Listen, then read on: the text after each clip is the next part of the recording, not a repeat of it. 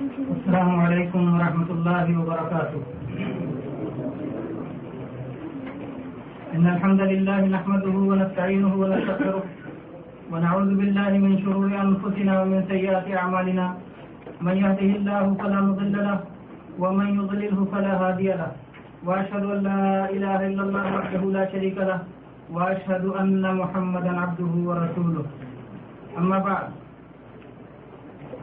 برادران اسلام، بزرگوں، بھائیوں، دوستوں، عزیزوں اور خواتین ملت۔ آج بتاریخ سولہ سفر سن چودہ سو ستائیس ہجری مطابق سولہ مارچ دو ہزار چھ میلادی بروز جمعرات آسا اسلامک سینٹر کے اس حال میں آپ حضرات جس موضوع پر پروگرام سننے کے لیے حاضر ہوئے ہیں، اس کا عنوان ہے دین پر ثابت قدمی۔ یا یوں کہہ لیجیے دین پر ثابت قدمی کے اسباب و وسائل۔ جس کا اعلان آپ لوگوں تک پہنچ چکا ہے، اللہ تبارک و تعالیٰ سے دعا ہے کہ اللہ تبارک و تعالیٰ اس فتنوں کے دور میں ہم سب کو دین پر ثابت قدم رکھے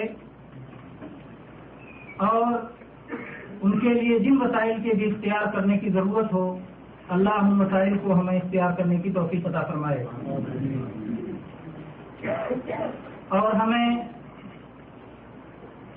پروگرام کی یہ باتیں جو انشاءاللہ اللہ تعالی کتاب و سنت سے مدلل ہوں گی، اللہ تعالیٰ بغور سننے کی توفیق دے، مجھے وضاحت کے ساتھ ساتھ ساتھ کہنے کی توفیق دے اور آپ کو سننے اور سمجھنے اور عمل کی توفیق دے۔ ہم سب اور ہم سب کو اللہ عمل کی توفیق دے۔ دین پر ثابت قدمی کا جو مسئلہ ہے ہر مسلمان کے لیے جو سراط مستقیم پر چلنا چاہتا ہے، دین کے صحیح راستے پر چلنا چاہتا ہے، اس کے لیے دین پر ثابت قدمی کے کیا وسائل و ذرائع ہیں، ان کا جاننا بہت ہی اہم ہے۔ کیونکہ ان وسائل و ذرائع کو جان کر ہی وہ انہیں اپنا سکتا ہے۔ یہ موضوع نہایت اہم ہے۔ اور اس کی اہمیت اس طرح اور بھی واضح ہو جاتی ہے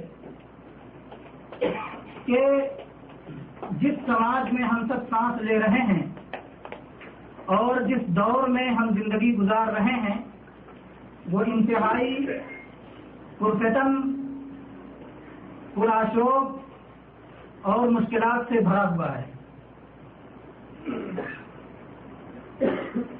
فتنوں کی آگ سے ہر کوئی اپنے اپنے حدود میں جھلس رہا ہے۔ خواہشات نفسانی کی آندیاں ہیں، شبہات کے لشکر ہیں۔ اور حالت یہ ہو گئی ہے کہ جیسا کہا جاتا ہے کہ اس دور میں دین کو مضبوطی سے پکڑنے والے کی مثال ایسے ہی ہے کہ جیسے کوئی شخص اپنے ہاتھ میں انگارہ پکڑے ہوئے ہو دین کو پکڑنے کا مطلب وہ اپنے ہاتھوں میں انگارہ پکڑ لیا ہے۔ اور ظاہر بات ہے، ہاتھ میں انگارہ پکڑنا آسان بات نہیں ہے۔ اس کی جلن، اس کی گرمی، اس کی شدت کا احساس آپ کو برابر ہوتا رہے گا۔ اس کی تکلیف ہوتی رہے گی، تبھی آپ اس کو پکڑے رہ سکتے ہیں۔ تو حالات ایسے ہو گئے ہیں کہ گویا دین کو مضبوطی سے تھامنا، آگ کی چنگاری یا آگ کا شولہ ہاتھ میں پکڑنے کے برابر ہو گیا ہے۔ اس لیے ضرورت ہے کہ آج ہم ان اسباب و وسائل کا جائزہ لیں جن کے ذریعے سے ہم اس دین پر مضبوطی سے قائم رہ سکتے ہیں۔ اس زمانے میں ان وسائل کو جاننے کی جتنی ضرورت ہے، شاید اس سے پہلے کسی زمانے میں نہ رہی ہوگی، اس لیے کہ اس زمانے کے حالات زیادہ ہی خراب ہیں اور بگڑے ہوئے ہیں۔ اسی طرح میرے بھائی اس وجہ سے بھی ہم کو اس موضوع کا علم حاصل کرنا چاہیے۔ کیونکہ دین سے پلٹنے اور دین سے پھر جانے کے بہت سارے واقعات سننے میں آتے ہیں۔ فلاں دین سے پھر گیا اور فلاں جگہ فلاں دین سے پھر گیا۔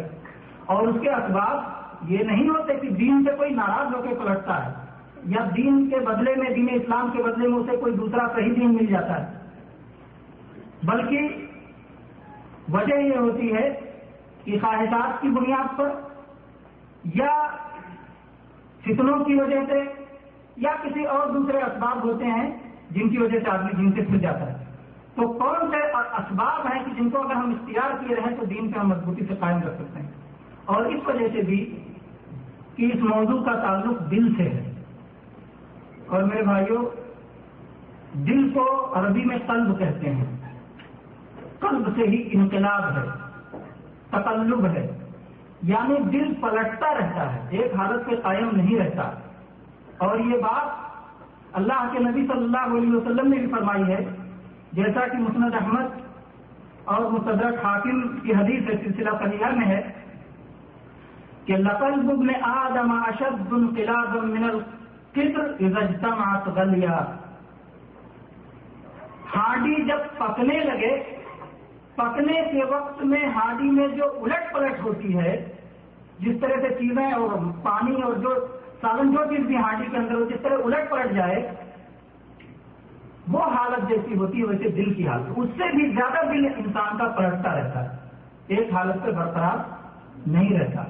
اسی طرح سے جناب محمد رسول اللہ صلی اللہ علیہ وسلم نے کی اور بھی مثال بیان فرمائی، جو کہ محمد احمد جی کی حدیث ہے، صحیح جامع میں ہے، کہ دل کا نام دل یا قلب رکھا گیا اس کے پلٹ جانے کی وجہ سے اور اس کی مثال ایسے ہے جیسے درخت کے نیچے کوئی پرندے کا پنکھ پڑا ہوا ہو اور ہوائیں چلتی ہوں اور وہ پنکھ کبھی نیچے جاتا ہو، کبھی اوپر پلٹتا ہو، کبھی نیچے جاتا ہو۔ کبھی اوپری حصہ نیچے ہو جاتا ہو نچلا حصہ اوپر ہو جاتا ہو۔ اس طرح سے الٹ پلٹ جس طرح ہواؤں کی وجہ سے پنکھ کا ہوتا ہے، اس سے زیادہ ہی دل آدمی کا پلٹتا رہتا ہے۔ تو اس دل کو قابو میں رکھنے کے لیے اور دل کو ایک حالت پہ برقرار رکھنے کے لیے اور دین اسلام پہ قائم رکھنے کے لیے کچھ وسائل کی ضرورت ہے۔ آئیے ہم انہیں وسائل کو دھیرے دھیرے ایک کے بعد ایک دیکھتے ہیں۔ سب سے پہلا وسیلہ جس کے ذریعے ہم دین پر قائم رہ سکتے ہیں، یہ اللہ کی بہت بڑی رحمت ہے کہ اللہ تعالیٰ نے ایسے وسائل اور اسباب رکھے ہیں کہ جن کی بنیاد پر ہم دین پہ قائم رہ سکتے ہیں۔ پہلا وسیلہ ہے قرآن کریم سے تعلق اور وابستگی۔ قرآن کریم سے لو لگانا۔ قرآن کریم کی تلاوت، قرآن کریم پر تدبر، غور و فکر۔ قرآن کریم سے اپنے آپ کو جوڑ لینا۔ اس کی وجہ سے آدمی فطروں سے محفوظ رہ سکتا ہے اور دین سے ثابت قدم رہ سکتا ہے۔ یہ سب سے عظیم وسیلہ اور سب سے بہترین سبب ہے۔ یہ اللہ کی مضبوط رسی ہے۔ یہ وہ کھلی ہوئی روشنی ہے جس کی وجہ سے ہر اندھیرے میں انسان کو راہ مل جائے گی اور جو قرآن پاک کی پیروی کرے گا وہ نجات پائے گا اور اللہ تبارک و تعالیٰ اس کے لیے سراط مستقیم کی ہمیشہ رہنمائی فرمائے گا سراط مستقیم کا راستہ اللہ تبارک و تعالیٰ اسے دکھائے گا۔ اور آپ جانتے ہیں کہ قرآن مجید تیئیس سال کی مدت میں دھیرے دھیرے نازل ہوا ہے۔ یہ پورا پورا نہیں نازل ہوا۔ اور اس کی حکمت بھی اللہ تبارک و تعالیٰ نے یہی بتائی کہ تاکہ ثبات رہے، ٹھہراؤ رہے، جماؤ رہے اور دل میں استحکام پیدا ہو جائے۔ چنان کے سورہ فرقان کی آیت نمبر بتیس میں اللہ تبارک و تعالیٰ نے ارشاد فرمایا، وقال الذين كفروا لولا نزل عليه القرآن جملة واحدة۔ كذلك لنثبت به فؤادك ورتلناه ترتيلا. ولا يأتونك بمثل إلا جئناك بالحق وأحسن تفسيرا. کافر کہتے ہیں کہ پورا کا پورا قرآن یک بارہویں کیوں نہیں نازل کر دیا گیا؟ ایسا اس لیے کیا گیا ہے تاکہ ہم آپ کے دل کو جما دیں، آپ کے دل کو ثابت قدم کر دیں اور ٹھہر ٹھہر کے آپ اس کی تلاوت کریں۔ اور کفار جو بھی مثل پیش کریں گے، اس کے مقابلے میں ہم حق پیش کریں گے اور اس کی بہترین تفصیل پیش کریں گے۔ یعنی قرآن پاک کے خلاف اور دین اسلام کے خلاف مختلف قسم کی مثالیں پیش کر کر کے اسلام کی خرابی دشمنان اسلام بیان کرتے ہیں۔ تو جب وہ ایسا کرتے ہیں تو اللہ تبارک و تعالیٰ جس وقت قرآن نازل ہو رہا تھا، اس کے مقابلے میں اس کی بہترین تفسیر اللہ بیان کر دیتا تھا۔ جیسے کہ آگے کی مثالیں آئیں گی۔ اس سے بات اور واضح ہو جائے گی۔ قرآن کریم سے دل کو ثابت قدمی کیسے عطا ہوتی ہے؟ اس لیے کہ قرآن کریم دل میں ایمان کی بیج ہوتا ہے۔ ایمان کی سکھ کرتا ہے۔ انسان کو پاک و صاف کرتا ہے اور اس کا تعلق اللہ تبارک و تعالیٰ سے جوڑتا ہے۔ قرآن کریم کی آیتیں دل پر ایسے ہی اترتی ہیں جیسے کہ ٹھنڈی اور سلامتی، جیسے ابراہیم علیہ السلام کو آگ میں ڈالا گیا تھا، تو ٹھنڈی اور سلامتی اللہ کی طرف سے نازل ہوئی۔ ایسے آگ کے فتنے، جب دل پہ دل گرم ہو جاتا ہے آگ کے فتنوں سے، تو اللہ تبارک و تعالیٰ قرآن پاک کی آیتوں کو ٹھنڈک اور سلامتی بنا کے نازل کرتا ہے۔ اور شبہات اور خواہشات کی آندیاں اس کا کچھ نہیں بگاڑ سکتی۔ اور اللہ تبارک و تعالیٰ نے کہہ دیا ہے کہ اللہ کی یاد سے اور اللہ کی ذکر سے اور قرآن اللہ تبارک و تعالیٰ کا سب سے افضل ذکر ہے۔ اس سے دلوں کو اطمینان نصیب ہوتا ہے، دلوں کو سکون نصیب ہوتا ہے۔ اور قرآن پاک ایسی تعلیمات ایک مسلمان کو دیتا ہے کہ جس کی وجہ سے زندگی کے بارے میں اس کے تصورات بالکل ٹھیک ٹھیک معلوم ہو جاتے ہیں۔ کسی شخص کے بارے میں فیصلہ کرنا ہو، کسی حالات میں فیصلہ کرنا ہو، اس کے فیصلے میں کوئی الجھاؤ نہیں رہتا۔ یا حالات کے بدل جانے سے اس کے فیصلے بدلا نہیں کرتے، بلکہ وہ قرآن پاک ایسا مستحکم فیصلہ اسے دیتا ہے کہ ہر جگہ وہ صحیح اور درست فیصلہ کیا کرتا ہے انسان۔ چنانچہ نبی محترم صلی اللہ علیہ وسلم کی زندگی میں جبکہ قرآن پاک کا نزول ہو رہا تھا کفار و منافقین کی طرف سے بہت سارے شبہات پیش کیے جا رہے تھے۔ اس وقت کی آئیے کچھ زندہ مثالیں دیکھتے ہیں کہ کیسے ادھر سے شبہ آتا تھا اور ادھر سے قرآن پاک کی طرف سے جواب ہوتا تھا۔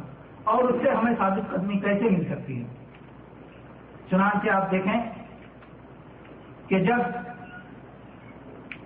مشرقوں نے کہا کہ محمد صلی اللہ علیہ وسلم کو ان کے رب نے چھوڑ دیا۔ بات یہ ہوئی کہ اللہ کے نبی صلی اللہ علیہ وسلم راتوں کو اٹھتے تھے اور تحجد پڑھا کرتے تھے۔ تلاوت کرتے تھے اور تلاوت کی آواز باہر تک جاتی تھی۔ کبھی کبھی حرم کعبہ میں جا کر کے وہاں تحجد پڑھا کرتے تھے رات میں۔ تو کچھ دنوں آپ کی طبیعت خراب ہو گئی، آپ جا نہیں سکے۔ تو کفار کہنے لگے بعض نے کہا کہ شیطان نے ساتھ چھوڑ دیا اور بعض نے کہا کہ اللہ نے ساتھ چھوڑ دیا۔ یہ صحیح مسلم کی روایت ہے۔ تو اللہ تبارک و تعالیٰ نے قرآن نازل، قرآن میں نازل فرمایا اور اس کے بعد آئے نازل لی ماں وجا کا ربو کا وما تلا اے اللہ کے نبی صلی اللہ علیہ وسلم، آپ کو آپ کے رب نے نہیں چھوڑا ہے اور نہ ہی آپ سے ناراض ہوا ہے۔ میرے بھائیوں دیکھیں کہ جب دشمنان اسلام نبی صلی اللہ علیہ وسلم کے خلاف اس طرح کی بات کرتے ہیں تو کیسے اللہ تبارک و تعالیٰ نبی صلی اللہ علیہ وسلم کے حق میں قرآن نازل فرماتا ہے؟ اور وہ قرآن نازل ہے۔ آج جو نبی صلی اللہ علیہ وسلم کے خلاف جیسی بھی باتیں کریں، قرآن نے کہہ دیا اور کا ذکر اے اللہ کے نبی صلی اللہ علیہ وسلم، ہم نے آپ کا ذکر بلند کر دیا ہے۔ اور جس کو اللہ بلند کر دے، اس کو کوئی پست کر سکتا ہے؟ دنیا کی کوئی طاقت اسے پست نہیں کر سکتی۔ تو میرے بھائیوں پرانے پاک جب آدمی پڑھتا ہے تو اسے سکون نصیب ہوتا ہے۔ کہ دشمنان اسلام کی ساری سازشیں ایک طرف اور اللہ رب العالمین ایک طرف۔ اللہ رب العالمین نے جو طے کر رکھا ہے، جو کہہ رکھا ہے، اس میں کوئی تبدیلی ہونے والی نہیں ہے اور جو چاہتا ہے اللہ اس کی دنیا میں وہی ہوتا ہے۔ لیکن اللہ نے شیطان کو قیامت تک کے لیے مہلت دے رکھی ہے۔ اسی طرح سے میرے بھائیوں آپ وہ واقعہ پڑھیں جناب محمد رسول اللہ صلی اللہ علیہ وسلم کی سیرت کا، کہ جب قریش یہ کہنے لگے کہ نبی محترم صلی اللہ علیہ وسلم جو یہ قرآن سنا رہے ہیں، یہ ایک انسان کا سکھایا ہوا ہے۔ ایک رونی نجار تھا رونی کارپینٹر تھا۔ اس کے بارے میں کفار کہتے تھے کہ وہ روم کا ہے۔ اور یہودیوں اور عیسائیوں کے قصے اسے معلوم ہے وہ آ کے بتاتا ہے محمد صلی اللہ علیہ وسلم کو، محمد صلی اللہ علیہ وسلم اسی کو کہہ دیتے ہیں، اسی کو ہمیں سنا دیتے ہیں۔ تو اللہ تبارک و تعالیٰ نے فرمایا، لسان الذي يلحدون اليه اعجمي وهذا لسان عربي مبين سورہ نحل کی آیت نمبر 103 میں۔ کہ جس شخص کی طرف یہ لوگ نسبت کر رہے ہیں کہ وہ محمد صلی اللہ علیہ وسلم کو سکھاتا ہے، وہ تو ایک اجمی ہے۔ اور قرآن پاک یہ واضح عربی زبان ہے۔ اور آپ جانتے ہیں کہ عرب میں، عربی زبان میں جو بلاغت ہے، جو فصاحت ہے، جو بلندی ہے، جو وضاحت ہے، وہ کسی اور زبان کو حاصل نہیں ہے۔ اور اللہ تبارک و تعالیٰ جس بلند زبان میں اس قرآن پاک کو نازل کر رہا وہ ایک اجمی شخص کیا سکھائے گا؟ تو اس طرح سے اللہ تبارک و تعالیٰ نے ان کے شبہات کو ختم کر دیا۔ آپ ایسے ہی دیکھیں کہ اس وقت جب تبوک کے لیے جانا تھا، غزوہ تبوک کے لیے، جہاں کی رومیوں سے لڑائی تھی۔ تو بعض منافقین کہنے لگے کہ ہمیں فتنے میں نہ ڈالیے۔ تو اللہ تبارک و تعالیٰ نے کہا کہ یہ جو فتنے سے بچنے کا بہانہ کر رہے ہیں، یہ دراصل خود فتنے میں مبتلا ہیں۔ اللہ فل فتن سے اب آپ سوچیں کہ کیسے، جیسے جیسے مشکلات آتے تھے، جیسے جیسے فتنے آتے تھے ہر ہر فتنے میں اللہ تبارک و تعالیٰ اس کو ختم کرنے کے لیے قرآن پاک نازل کر دیتا تھا۔ اور یہ قرآن آج مکمل ہمارے درمیان موجود ہے کہ جس میں ہر فتنے کا علاج اور ہر مصیبت کا اور مشکل کا حل بتا دیا گیا ہے۔ آج اگر ہم قرآن پاک کو پڑھیں اور اس کو سمجھیں تو کیا باطل پرستوں کو خاموش کرنے کے لیے اس میں ہمیں دلیل نہیں ملے گی؟ وہ دلیل جو نبی صلی اللہ علیہ وسلم کو ملی، وہ دلیل جو صحابہ کرام کو ملی وہ دلیل جو ام دین و محدثین کو ملی۔ آج اگر ہم قرآن پاک پڑھیں تو ہم ہم کو وہ دلیلیں نہیں ملیں گی۔ ضرور ملیں گی اور یقیناً ملیں گی۔ میرے بھائیوں اسی طرح سے آپ نبی صلی اللہ علیہ وسلم کی زندگی کا یہ واقعہ بھی دیکھیں کہ جب سلح حدیبیہ کیا گیا، تو اس کے بعد اللہ تبارک و تعالیٰ نے سورہ فتح نازل فرمائی اور اللہ تعالیٰ نے بشارت دی کہ آج اگر یہاں مسلمانوں نے سلح کر لیا ہے، تو اس کے بعد ان کو فتح ملنے والی اور بہت ساری مال غنیمت، بہت سارا مال غنیمت بھی ہاتھ آنے والا ہے۔ اس وقت لوگوں کو تعجب ہوا کہ جھک کر کے ہم سلح کر رہے ہیں۔ مکہ والوں سے۔ اور مال غنیمت کی خوشخبری کس طرح ہے؟ تو اللہ تبارک و تعالیٰ نے کہا پوری اس میں تفصیل بتائی کہ یہ دیکھیں، وہ دن آئے گا۔ کہ جب تم جاؤ گے مال غنیمت حاصل کرنے کے لیے، اور یہ منافقین کہیں گے کہ ہم کو بھی ساتھ لے چلو، لیکن جو سورہ حدیبیہ میں تمہارے ساتھ ہیں، جو اہل ایمان ساتھ ہیں، وہی اس وقت جا سکتے ہیں۔ دوسروں کو ساتھ نہیں لینا وہ کہیں گے تم ہم سے حسد و جنم کرتے ہو، کچھ بھی کہیں گے، لیکن ایسا ایسا تم کبھی نہیں کرنا۔ وہ اللہ کے کلام کو بدل ڈالنا چاہتے ہیں۔ تو اللہ تبارک و تعالیٰ نے یہ ساری چیزیں بتائیں اور پھر اہل ایمان نے دیکھا، اپنی سر کی آنکھوں سے دیکھا کہ مسلمانوں نے سلح حدیبیہ کے بعد خیبر کو فتح کیا اور بہت سارا مال غنیمت ہاتھ لگا۔ بتائیے کہ جب ایک چیز اللہ تبارک و تعالیٰ پیشین گوئی کرتا ہے کہ مستقبل میں ایسا ہونا ہے اور پھر مستقبل میں اسی طرح ہوتا ہے، تو ایک ایمان والے کا دل کس طرح مضبوط ہو جاتا ہے کہ اللہ کی پیشین گوئی ہے تو یہ ہو کے رہنا ہے۔ تو اس طرح سے میرے بھائیوں جو لوگ قرآن پاک کو پڑھتے ہیں، قرآن پاک کو سمجھتے ہیں، قرآن پاک کی تفسیر کو اور قرآن پاک کی آیتوں بھی کو اپنی زندگی کا لاہ عمل بناتے ہیں، وہ بڑے خوش نصیب لوگ ہیں۔ اور اس کے مقابلے میں جو لوگ دوسری کتابیں، اقوال رجال کے پیچھے جاتے ہیں اور صبح و شام وہ کسی اور ہی چیز کے تلاش میں رہتے ہیں، بھلا وہ ان لوگوں کے برابر ہو سکتے ہیں جو قرآن پڑھتے ہیں۔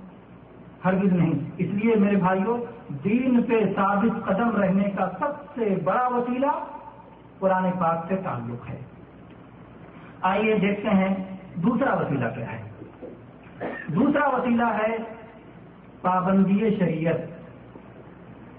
اللہ تبارک و تعالیٰ نے ہم کو جو شریعت عطا فرمائی ہے، جو دین عطا فرمایا ہے، اس کی اگر انسان پابندی کرے، اس پہ قائم رہے تو اللہ تبارک و تعالیٰ دنیا میں بھی ہم کو ثابت قدم رکھے گا، قبر میں بھی ثابت قدم رکھے گا، اور معاشر اور آخرت میں بھی اللہ تعالیٰ ثابت قدم رکھے گا۔ چنانچہ سورہ ابراہیم کی آیت نمبر ستائیس میں اللہ تبارک و تعالیٰ نے ارشاد فرمایا يثبت الله الذين آمنوا بالقول الثابت في الحياة الدنيا وفي الآخرة ويضل الله الظالمين ويفعل الله ما يشاء اللہ تبارک و تعالیٰ ایمان والوں کو قول ثابت عطا کر کے دنیاوی زندگی میں بھی ثابت قدم رکھتا ہے اور آخرت میں بھی ثابت قدم رکھے گا اور اللہ تبارک و تعالیٰ ظالموں کو بھٹکا دیتا ہے اور اللہ جو چاہے کرتا ہے۔ اللہ جو چاہے کرتا ہے۔ اس کو اس سے کوئی پوچھ نہیں سکتا۔ تو جو دنیا کی زندگی میں اللہ ثابت قدم رکھتا ہے وہ کس طرح سے؟ بھلائی کے راستے پہ چلنے کی توفیق دے کر، شریعت کی پابندی کی توفیق دے کر۔ اس طرح دنیا میں اللہ تعالیٰ اپنے بندوں کو ثابت قدم رکھتا ہے اور قبر میں آخرت میں کیسے ثابت قدم رکھتا ہے؟ جب آخرت میں منکر نکیر سوال کرنے کے لیے آئیں گے۔ فرشتے آ کے پوچھیں گے، من رب من رب تمہارا رب کون ہے؟ تو اللہ مومن بندے کو ثابت قدم رکھے گا، جبکہ کافر کہے گا ہاں ہائے مجھے کچھ نہیں معلوم۔ منافق کہے گا ہائے مجھے کچھ نہیں معلوم۔ لیکن ایک مومن کا دل مضبوط ہوگا، وہ کہے گا رب بھی اللہ، میرا رب اللہ ہے۔ اسے پوچھا جائے گا کہ تمہارا دین کیا ہے؟ وہ کہے گا، میرا دین اسلام ہے۔ اس سے پوچھا جائے گا، تمہارے نبی کون ہے تو وہ کہے گا، میرے نبی محمد صلی اللہ علیہ وسلم ہے تو وہ اس طرح سے قبر میں بھی ثابت قدم رہے گا، جس طرح دنیا میں اللہ کے دین پر ثابت قدم تھا۔ اور اسی طرح سے اللہ تبارک و تعالیٰ نے سورہ نساء کی آیت نمبر چھاچک میں ارشاد فرمایا، ولو انہم فعلوا ما يوعظون به لکان خیر لهم واشد تثبیتا۔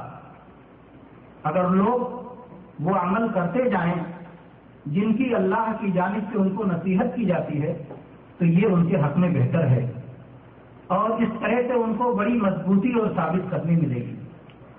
تو اللہ تعالیٰ کی طرف سے جو کہا جاتا ہے، کرتے جائیں، یہی شریعت کی پابندی ہے۔ یہی دین کی پابندی ہے۔ میرے بھائیوں آج بہت سارے لوگ جوش میں آ کر کے دین پہ سر کٹانے کی بات کرتے ہیں۔ جو آدمی روزانہ اللہ کے لیے سر نہیں جھکا سکتا، وہ سر کیا کٹائے گا؟ جو نماز نہیں پڑھتا سلاط پنج وقتہ کی پابندی نہیں کرتا، اللہ کے آگے سر نہیں جھکاتا، وہ سر کٹائے گا۔ باتیں کرنا آسان ہے۔ میرے بھائیوں تو دین کی پابندی کرنا، دین پہ عمل کرنا، دین کو مضبوطی سے تھام کے رکھنا، اس کی وجہ سے آپ کو ثابت قدمی نصیب ہوگی۔ آدمی تھوڑا عمل کرے، لیکن ہمیشہ عمل کرے۔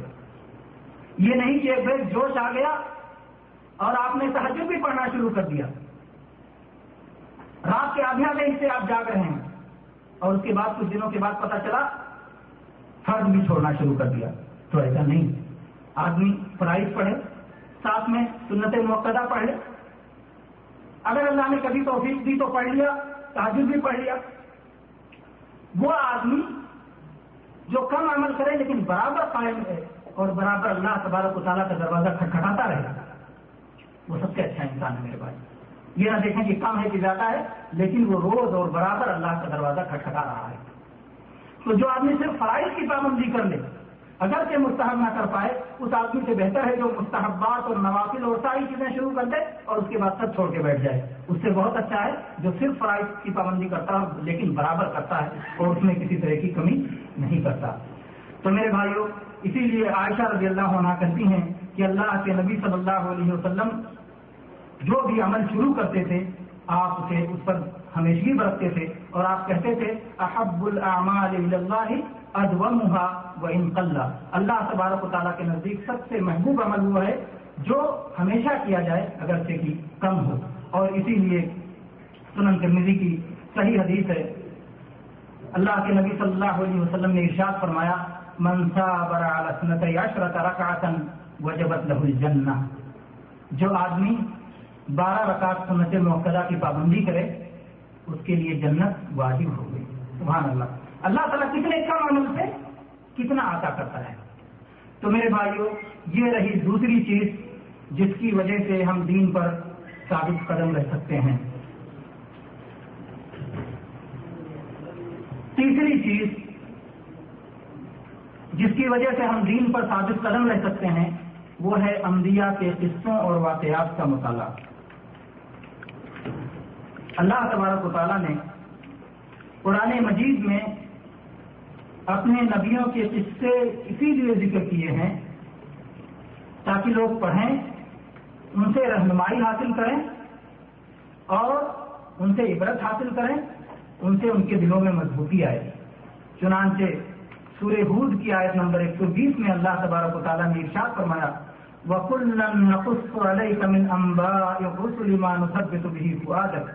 وَجَاءَكَ فِي هَذِهِ الْحَقُّ وَمَوْعِظَةٌ وَذِكْرَى لِلْمُؤْمِنِينَ کہ ہم رسولوں کی خبریں آپ سے اس لیے بیان کرتے ہیں کہ تاکہ ہم آپ کے دل میں مضبوطی عطا کریں۔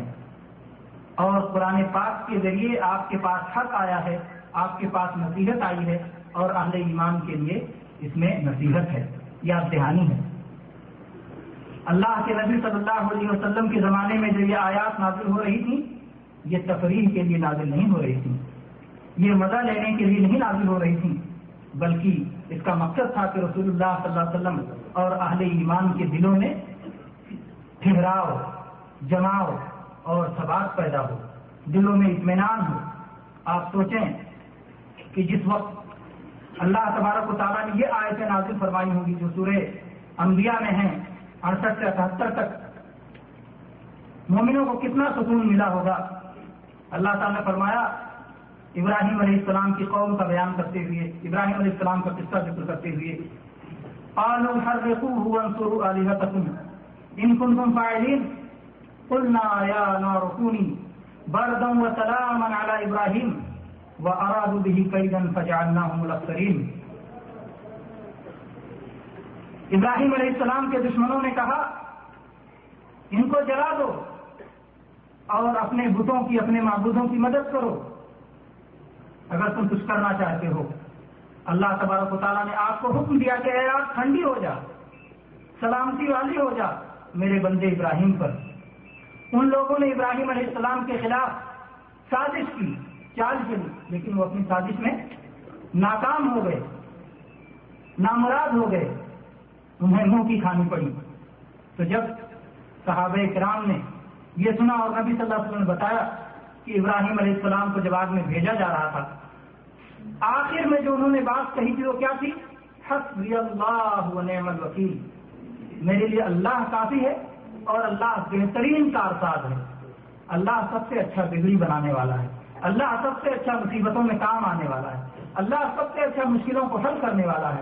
صرف ایک اللہ سے انہوں نے لو لگائی اور اللہ تعالیٰ نے ابراہیم علیہ السلام کی مشکل آسان فرما دی۔ تو جب بندہ ابراہیم علیہ السلام کی اس واقعے کو پڑھتا ہے، نبی ابراہیم جو اللہ تعالیٰ کے رسول اور نبی تھے اللہ تم پیغمبر سے ان کا یہ واقعہ پڑھتا ہے تو اس کے دل میں بہت ہی اطمینان اور بہت ہی سکون ملتا ہے۔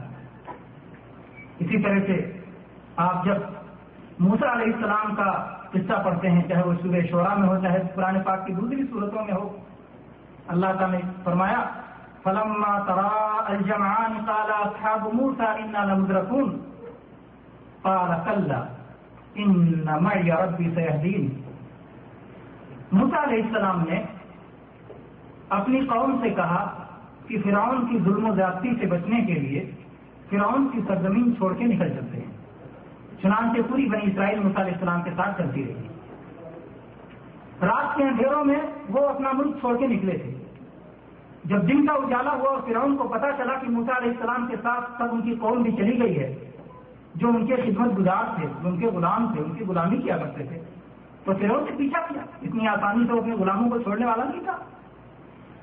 موسا علیہ السلام کے ساتھ یہ جا رہے تھے آ کے سمندر۔ اور فرعون کا لشکر پیچھے سے پہنچ گیا۔ راستے کا نہیں پتا۔ موسا علیہ السلام سے ان لوگوں نے کہا کہ آپ موسا علیہ السلام اب تم پکڑے گے۔ آگے سمندر ہے، کوئی راستہ نہیں۔ اور پیچھے سے کا لشکر ہے۔ اب ہم کیا کریں گے؟ موسا علیہ السلام نے کہا کل ان ربی سہدین یہ اللہ کا یقین اللہ پر، اپنے اللہ پر اعتماد کہ میرے ساتھ میرا اللہ ہے، میرا رب ہے، وہ مجھے راستہ دکھائے گا۔ اور چنانچہ اللہ تعالیٰ نے راستہ دکھایا۔ موسا علیہ السلام نے لاٹھی ماری اور دریا میں راستہ بن گیا اور موسا علیہ السلام پار کر گئے۔ تو میرے بھائی جب ایک مومن بندہ اللہ کے نبی موسا علیہ السلام کا یہ قصہ پڑھتا ہے تو اسے کس قدر اطمینان ہوتا ہے کہ مشکلات چاہے جتنے آ جائیں، حالات چاہے جتنے خراب ہو جائیں، اللہ تبارک و تعالیٰ راستہ نکالنے والا ہے۔ اندھیری رات چاہے جتنی ہو، روشن صبح آنے والی ہے۔ تو اس طرح سے آگے ہم دیکھیں، اور بھی کتنے قصے پرانے پاک میں اللہ تبارک و تعالیٰ نے علیہ السلام کی زندگی میں اور دوسرے جو ہے نبیوں کی زندگی کے اللہ تعالیٰ نے ذکر فرمائے ہیں۔ علیہ السلام جی کی زندگی میں دیکھتے ہیں ایک اور واقعہ۔ کہ جب فرعون اور علیہ السلام میں یہ طے ہو گیا کہ جادوگروں سے فرعون نے الزام لگایا علیہ السلام سے کہ آپ جادوگر ہیں۔ کہا ٹھیک ہے، جادوگروں سے مقابلہ ہو جائے۔ ایک دن طے کیا گیا جس میں فرعون کے سارے جادوگر پہنچے اور موسا علیہ السلام بھی پہنچے۔ سارے جادوگروں نے اپنی اپنی رسیاں پھینکی اور ساری رسیاں سانپ بن کر کے دوڑنے لگی موسا علیہ السلام کے دل میں خوف تاری ہو گیا اور وہ ڈرنے لگے کہ میری لاٹھی جو سانپ بن جاتی ہے، کیا آج ان کے سانپوں کا مقابلہ کر سکتی ہے؟ اللہ تعالیٰ نے آیت نازل فرمائی، لا تخف ان نقام تک ڈیریے نہیں، سربلندی آپ کو حاصل ہوگی۔ اپنی لاٹھی پھینکیے۔ چنانچہ موسا علیہ السلام نے اپنی لاٹھی پھینکی اور جو کچھ ان کے رسی سانپ بن کر کے دوڑ رہے تھے، سب کو موسا علیہ السلام کی لاٹھی نکل گئی۔ سارے سانپوں کو موسا علیہ السلام کا سانپ نکل گیا۔ جادوگر جو اپنے فن کے ماہر تھے، انہیں یہ دیکھتے ہی سمجھ میں آ گیا کہ یہ کوئی جادوگر نہیں ہو سکتا ہے۔ اس لیے کہ جادو جو سب سے مضبوط ترین ہمارے پاس تھا، جو کچھ طاقت تھی، ہم نے اسے آزما لیا اور آج جادو کر کے دکھایا۔ اس کے باوجود ہمارا جادو نہیں چلا، تو یہ جادو نہیں ہو سکتا۔ فوراً سب کے سب سارے جادوگر اللہ کے لیے سجدے میں گر گئے اور انہوں نے کہا آمن نہ گرب ہارون اور موسا ہم موسا اور ہارون کے رب پہ ایمان رکھتے تو دیکھیے کہ فرعون نے اس وقت کیا کیا؟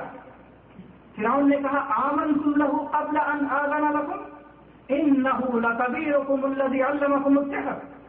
فلا اقطعن ايديكم وارجلكم من خلاف ولا اصلبنكم في جذوع النخل ولا تعلمن اينا اشد عذابا وابقى سورہ تاہا کے آیت نمبر اکہتر میں۔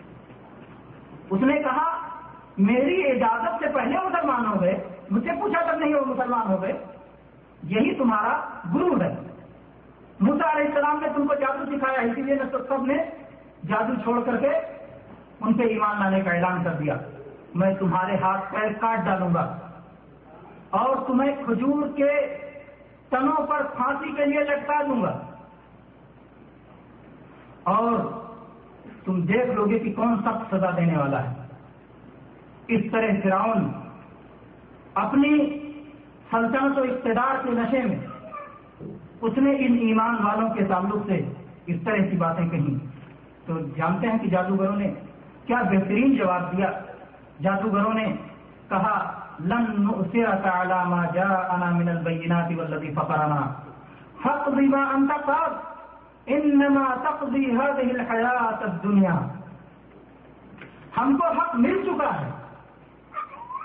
ہم حق پر تجھے ترجیح نہیں دے سکتے۔ تجھے جو فیصلہ کرنا ہے کر لے۔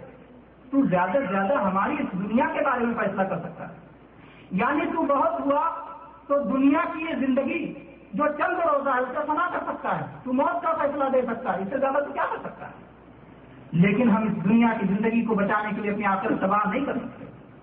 تو میرے بھائیوں جب ایک مومن اس قصے کو پڑھتا ہے کہ کس طرح جادوگر اس ظالم فرعون کے سامنے ڈٹ گئے کہ اللہ کا پایا ہوا، اللہ کی طرف سے پایا ہوا یہ حق ہم چھوڑ نہیں سکتے۔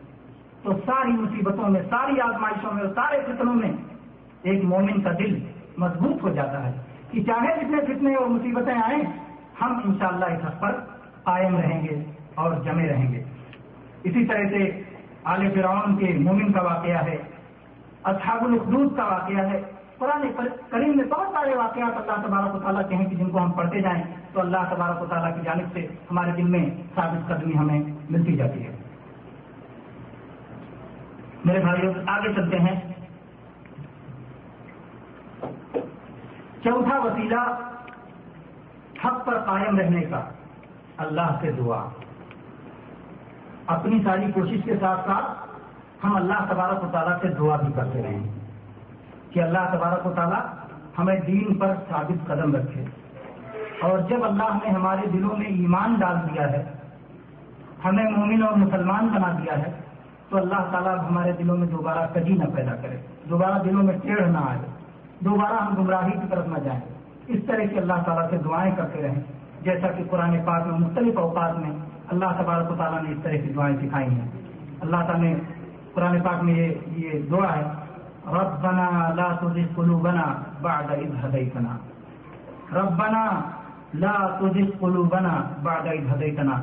اے ہمارے رب، ہدایت دینے کے بعد ہمارے دلوں میں کجی نہ پیدا کر ہدایت کے بعد ہمارے دلوں میں ٹیڑھ نہ پیدا کر اللہ ہمارے دلوں کو ہدایت پر ثابت قدم رکھتے اور ایسے ہی دوسری جگہ دعا کہیں گی، رب رب بنا افرغ علینا صبر وثبت اقدامنا۔ اے اللہ، ہمارے دلوں میں صبر عطا فرما اور ہمارے قدم کو جما دے۔ اور ایسے ہی جناب محمد رسول اللہ صلی اللہ علیہ وسلم نے ارشاد فرمایا ہے قلوب بنی آدم كلها. بين اصبعين من اصابع الرحمن كقلب واحد يصرفه حيث يشاء. بندوں کے دل اللہ تبارک و تعالیٰ کی انگلیوں میں ایسے ہی ہیں جیسے ایک آدمی کا دل ہو. ایک دل کی طرح سارے بندوں کے دل ہیں. اللہ جیسے چاہتا ہے بندے کا دل پھیر دیتا ہے. اور یہی وجہ ہے کہ جناب محمد رسول اللہ صلی اللہ علیہ وسلم بہت زیادہ یہ دعا پڑھا کرتے تھے، یا مقلب القلوب سب بت قلبی اعلیٰ دینی یا مقلب القلوب سب بت قلبی اعلیٰ دینی اے دلوں کے پھیرنے والے، اپنے دین پر میرے دل کو ثابت قدم کر دے۔ میرے دل کو اپنے دین پر جما دے۔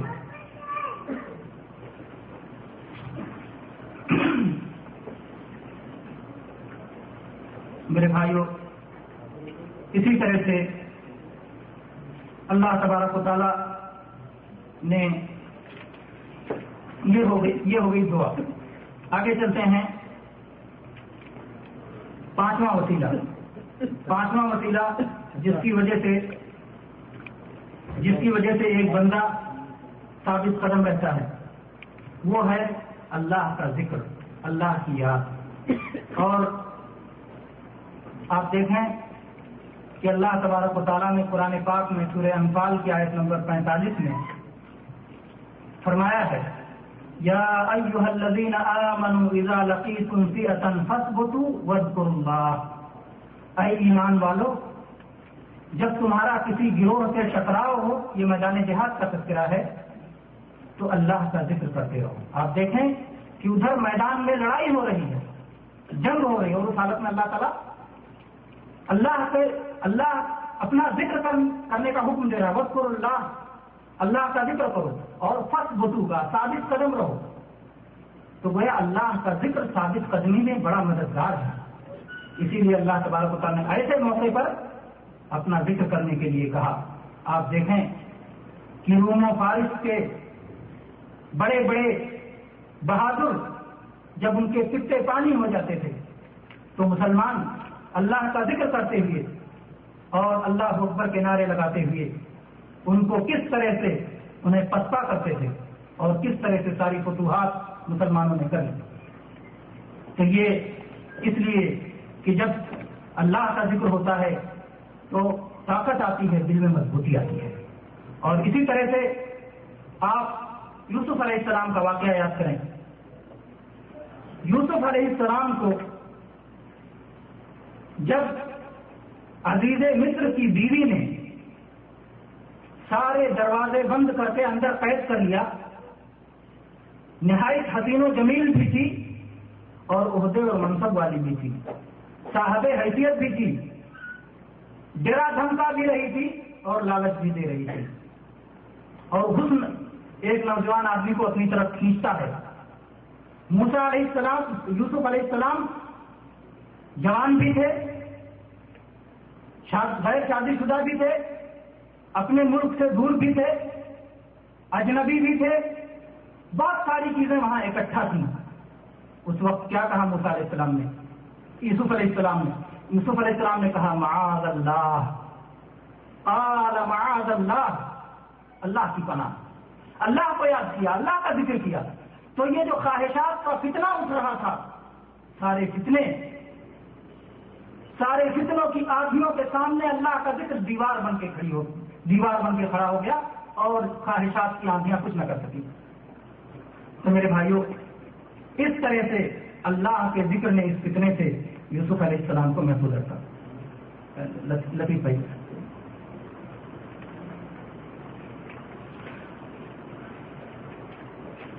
اس طرح سے میرے بھائیو اللہ کا ذکر کرنے سے انسان اور ایمان والے کے دل کو ثابت قدمی نصیب ہوتی ہے۔ تو یہ رہا پانچواں وسیلہ۔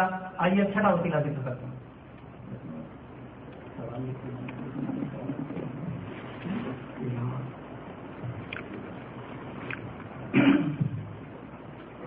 چھٹا وسیلہ یہ ہے کہ ایک مسلمان کو صحیح راستے پر چلنے کی طرف ہو۔ وہ چاہے کہ میں صحیح راستے پر قائم رہوں گا۔ یہ سڑک اسے صحیح راستے پر قائم رکھے گی۔ وہ چاہے کہ میں اہل سنت الجماعت کے راستے پر قائم رہوں گا۔ میں نجات پانے والی جماعت کے ساتھ رہوں گا۔ میں طرف صالحین کے راستے پر رہوں گا۔ میں قرآن و حدیث کے راستے پر رہوں گا۔ میں صحیح عقیدے پر قائم رہوں گا۔ میں صحیح منہج اور صحیح طریقے پر قائم رہوں گا۔ میں سنت کی پیروی کروں گا۔ میں دلیل کے ساتھ رہوں گا، میں اللہ کے دشمنوں سے الگ رہوں گا، میں اہل بداعت سے دور رہوں گا۔ اس طرح کے جب اس کے دل میں اس طرح کا حرص ہوگا، ایسی تڑپ ہوگی، ایسی لگن ہوگی، تو ظاہر بات ہے کہ وہ انشاءاللہ حق پر قائم رہے گا۔ آپ دیکھیں کہ بہت سارے لوگ جو کہ کتاب و سنت کو چھوڑ کر منطق و فلسفہ، علم کلام اور دنیا بھر کے علوم میں لگے رہے، زندگی بھر حیران رہے۔ ایک مسئلے کو سمجھنے کے لیے کبھی کوئی عقلی دلیل لاتے، اس عقلی دلیل کو چھوڑ کے پھر دوسری عقلی دلیل لاتے، پھر اسے چھوڑ کے تیسری عقلی دلیل لاتے۔ حیران رہتے اور انہیں اطمینان نصیب نہیں ہوتا۔ ان کے ایمان میں مضبوطی نہیں آتی۔ اس لیے اکثر منطق و فلسفہ اور علم کلام والے یا عقلی دلائل والے، کیونکہ ایک عقلی دلیل کے مقابلے میں دوسری عقلی دلیل ہوتی ہے۔ اور عقلی دلائل ٹکرایا کرتے ہیں۔ سارے انسانوں کی عقل ایک جیسے نہیں ہے۔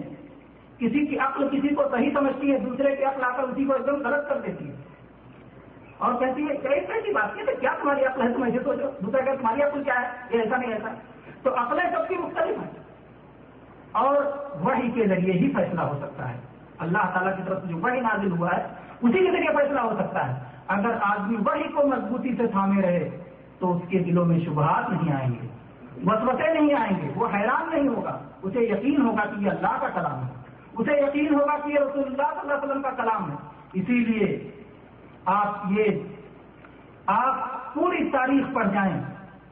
صلف صالحین اور علم محدثین میں کسی ایک شخص کے بارے میں بھی، بلکہ یہ تو ائمہ ان کو چھوڑیے۔ اہل سنت والجماعت سلفی اہل حدیث، فرقہ نازیہ صحیح طریقے پہ چلنے والے، موحدین، توحید والے۔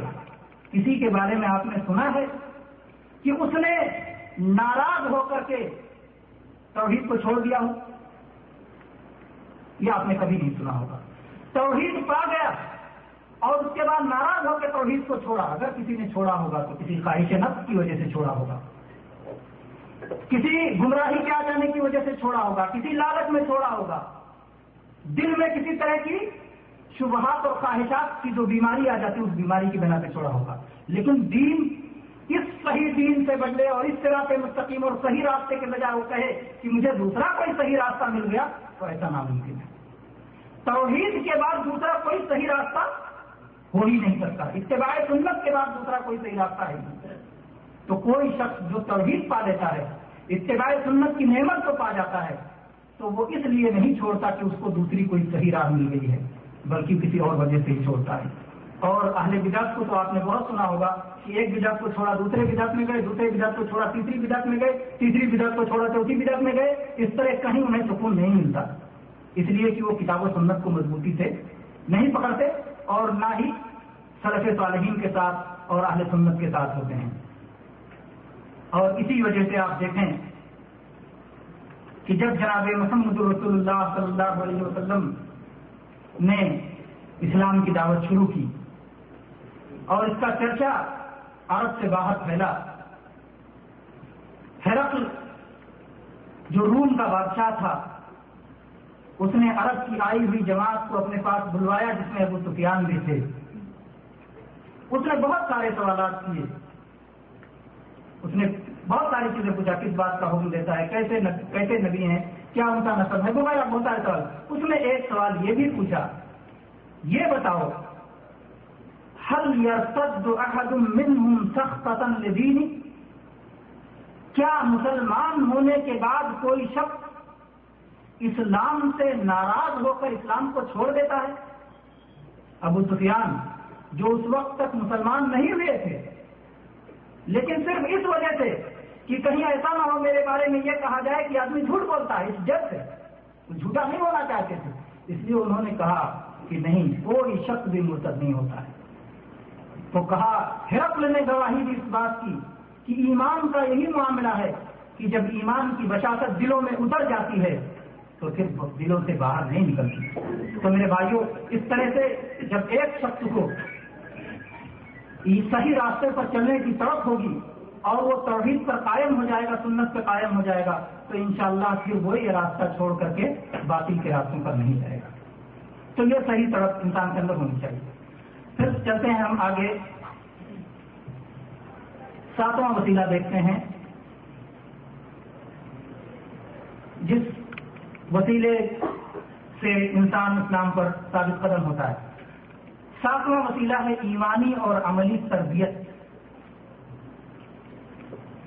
تربیت، ایمانی تربیت کا مقصد یہ ہے کہ انسان کے دل و ضمیر میں اللہ کی محبت ہو، اللہ کا خوف ہو اور کتاب و سنت پہ مضبوطی سے جم جائے اور ان سے ہی برابر اپنے دل کی تسکین حاصل کرتا رہے۔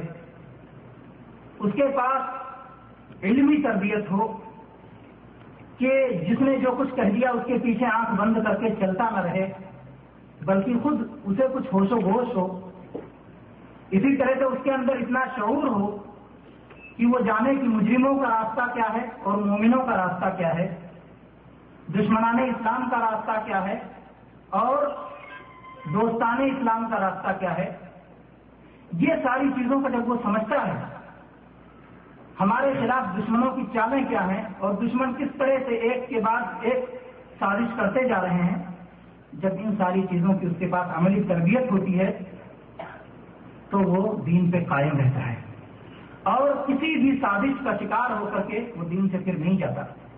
آپ اس کو اس مثال سے سمجھیں کہ جناب محمد رسول اللہ صلی اللہ علیہ وسلم کے صحابہ جو آپ کے ساتھ ساتھ رہتے تھے، آپ جن کی تعلیم کا انتظام کرتے تھے، جن کی تربیت کا انتظام کرتے تھے، جن کو آپ سمجھاتے اور پڑھاتے رہتے تھے، وہ لوگ تربیت کے بعد نکھر کے کیسے ہو گئے تھے؟ چنانچہ جب فتح مکہ کا موقع آتا ہے، فتح مکہ کے موقع پر بہت سارے لوگ نئے مسلمان ہوتے ہیں، جن کی ابھی تعلیم نہیں ہوئی ہوتی، جن کی تربیت نہیں ہوئی ہوتی، اور وہ بھی نبی صلی اللہ علیہ وسلم کے ساتھ شریک ہو جاتے ہیں، اور ہنین اور طائف کی طرف بڑھتے ہیں۔ کیا ہوتا ہے کہ ہنین اور طائف والے جو پہلے سے تیار رہتے ہیں، جیسے ہی مسلمان پہنچتے ہیں، اس میں نئے بھی ہوتے ہیں، پرانے بھی ہوتے ہیں تیروں کے اوپر سے بارش کر دیتے ہیں۔ سب چھوڑ کے بھاگ جاتے ہیں۔ خاص طور پہ وہ لوگ جن کی ابھی کوئی تربیت نہیں ہوئی تھی۔ نبی صلی اللہ علیہ وسلم کے ساتھ انہوں نے بہت کم وقت بتایا تھا، یا معمولی ابھی ایمان لائے تو ابھی ساتھ میں چلے آئے، چھوڑ کے بھاگ گئے۔ لیکن وہ لوگ جن کی نبی صلی اللہ علیہ وسلم کے ساتھ تربیت ہو چکی تھی، جنہوں نے نبی صلی اللہ علیہ وسلم سے سیکھا تھا، آپ کی مجلسوں میں بیٹھے تھے، وہ رکے رہے، وہ ثابت قدم رہے۔ اور دیکھیں، مکہ میں اتنی ساری مصیبتیں تھیں۔ صحابہ کرام ان مصیبتوں کے حالات میں اسلام لاتے تھے۔ نبی صلی اللہ علیہ وسلم نے دار ارقم میں ان کی تعلیم کا بندوبست کر رکھا تھا۔ وہاں جا کے ان کی تعلیم و تربیت ہوتی تھی۔ اس وقت سارے مشکلات کو وہ خندہ پیشانی سے سہ لیتے تھے۔ جیسے خباب میں عرب رضی اللہ عنہ کا واقعہ ہے کہ ان کی آقا وہ ان کو لٹا کر کے اور لوہے کی سلاخ گرم کر کے لال کر کے ان کے پیٹ پہ رکھ دیتی تھی اور ان کی پیٹ کی چربی سے چربی پگھل کر کے اس لوہے کو بجھاتی تھی۔ بلال رضی اللہ عنہ کا واقعہ آپ جانتے ہیں کہ کس طرح سے مکہ کی چلچلاتی دھوپ میں انہیں گرم ریت پہ لٹا دیا جاتا تھا۔ اس کے باوجود وہ کہتے تھے، احد احد، ایک اللہ ایک اللہ۔ توحید میں کوئی توحید کو چھوڑ نہیں تھا تو یہ صحابہ کرام جنہوں نے نبی صلی اللہ علیہ وسلم نے ایمانی اور عملی تربیت دے رکھی تھی، وہ ان ساری مشکلات کو ہنس کے سہ جاتے تھے اور کسی طرح کی جو ہے ان کے دلوں میں کسی طرح کی پریشانی نہیں آتی تھی۔ تو میرے بھائیوں جب ایک آدمی ایمانی اور عملی تربیت لیے رہتا ہے، تو پھر اس سے وہ صحیح راستے سے منحرف نہیں ہوتا، اس کا دل ثابت قدم رہتا ہے۔ آگے چلتے ہیں۔ آٹھویں چیز۔ آٹھویں چیز ہے اعتماد و ایقان۔ یعنی آپ جس راستے پر ہیں، اس راستے کی صداقت اور سچائی کا آپ کو پورا بھروسہ آپ یہ جانیں کہ یہ راستہ کوئی نیا راستہ نہیں ہے کہ جس کو آج کے حالات میں ہم نے بنایا ہے، بلکہ یہ وہ راستہ ہے جو نبیوں کا راستہ تھا۔ یہ وہ راستہ ہے جو صدیقین کا راستہ ہے۔ یہ صالحین کا راستہ ہے، یہ شہیدوں کا راستہ ہے۔ جن کے بارے میں اللہ تبارک و تعالیٰ نے فرمایا اللہ رسول فأولئك مع الذين أنعم الله عليهم من النبيين والصديقين والشهداء والصالحين وحسن أولئك رفيقا کہ جو لوگ رسول اللہ صلی اللہ علیہ وسلم کی سنت پہ چلتے ہیں، وہ تنہا نہیں میرے بھائیوں اگرچہ ان حالات میں جس میں سنت سے دوری عام ہو گئی ہے، اگر آپ اپنے آپ کو اجنبی محسوس کریں، تو اس وقت یہ سوچ کے تسلی کر لیں کہ یہ میرا تنہا کا راستہ نہیں، یہ نبیوں کا راستہ ہے، یہ صدیقوں کا راستہ ہے۔ یہ صالحین کا راستہ ہے، یہ شہیدوں کا راستہ ہے۔ یہ سوچ کر کے آپ تسلی کر لیں، آپ کو اطمینان نصیب ہو جائے گا۔ اور آپ یہ نہ سمجھیں کہ آپ اکیلے ہیں۔ اور میرے بھائیوں، آپ یہ یاد رکھیں کہ آپ کے بہت سارے بھائی ہیں۔ اگر کہ آپ کے سامنے نہیں ہیں، لیکن اس توحید اور سنت کے راستے پر قائم بہت سارے بھائی ہیں جو آپ کا ساتھ دینے والے ہیں۔ اور اسی طرح سے میرے بھائیوں، آپ اس بات کا بھی شعور اور احساس رکھیں کہ آپ وہ آدمی ہیں، وہ انسان ہیں کہ اللہ نے آپ کو اپنے دین پر چلنے کے لیے منتخب کر لیا ہے۔ اللہ کی توفیق ہے کہ اللہ نے آپ کو اپنے دین پہ چلنے کے لیے منتخب کیا ہے۔ اور چران سے قرآن پاک میں سورہ نمل کی آیت نمبر انسٹھ میں اللہ تعالیٰ نے فرمایا الحمد للہ وسلام ہر قسم کی حمد اللہ کے لیے اور سلامتی ہو اللہ کے ان بندوں پر۔ جن کو اللہ نے منتخب کر لیا۔ اور ایسے ہی اللہ تعالیٰ نے فرمایا سورہ فاطر میں، ثم اورثنا الكتاب الذين اصطفينا من عبادنا۔ پھر ہم نے کتاب کا وارث ان لوگوں کو بنایا جن کو اپنے بندوں میں سے منتخب کر لیا تھا۔ میرے بھائیو، آپ اللہ کے منتخب بندے ہیں، آپ کوئی معمولی انسان نہیں ہوں اسی طرح سے اللہ تبارک و نے اپنے نبی یوسف علیہ السلام کے بارے میں فرمایا کہ اللہ تبارک و تعالیٰ نے آپ کو منتخب کیا ہے اور آپ کو خوابوں کی تعبیر سکھائی ہے۔ تو یہ اللہ تعالیٰ کی طرف سے تو اللہ تعالیٰ نے اپنے نبیوں کو منتخب کیا اور اس نبی کے راہ پہ چلنے والے اور نبی کے لائے ہوئے علم کو حاصل کرنے والے یہ نبیوں کے وارث ہیں۔ کیونکہ نبیوں نے مال و دولت وراثت میں ہی چھوڑا، بلکہ نبیوں نے وراثت میں علم چھوڑا ہے۔ جو اس علم پہ قائم رہے، گویا اس نے نبیوں کی وراثت پائی ہے۔ تو جس طرح سے اللہ تعالیٰ نے اپنے نبیوں کو منتخب کیا ویسے ہی گویا ان بندوں کو بھی اللہ تعالیٰ نے منتخب کیا ہے۔ تو میرے بھائی اس کا اگر آپ کو احساس رہتا ہے، تو ان شاء اللہ تبارک و تعالیٰ آپ اس دن پر بہت آسانی سے قائم رہیں گے۔ اگلی چیز جو آپ کو ثابت قدم رہنے میں معاون و مددگار ہوگی، وہ ہے اللہ تبارک و تعالیٰ کی طرف دعوت۔ لوگوں کو اللہ تعالیٰ کی طرف بلانا۔ دعوت اللہ۔ جب کسی تالاب یا گڑھے میں پانی ٹھہر جاتا ہے، تو دھیرے دھیرے وہ بدبودار ہو جاتا ہے۔ اور جب پانی بہتا رہتا ہے، اس میں حرکت ہوتی ہے، تو پانی صاف ستھرا ہوتا ہے۔ ایسے ہی انسانی زندگیوں کا بھی معاملہ ہے۔ اگر انسان ٹھہر جائے گا ایک حالت سے، آپ نے دو حرف سیکھا اور اسی پہ ٹھہر گئے، آپ نے آگے سیکھنا نہیں شروع کیا۔ یا جو کچھ آپ نے سیکھا، اس کو دوسروں تک نہیں پہنچایا، بتایا نہیں، آپ نے دعوت کا کام نہیں کیا، لوگوں کو اللہ کی طرف طرف نہیں بلایا، تو یہاں بھی جماؤ اور ٹھہراؤ کی وجہ سے پانی کے جماؤ کی طرح تاثن آ جائے گا، بدبو آ جائے گا۔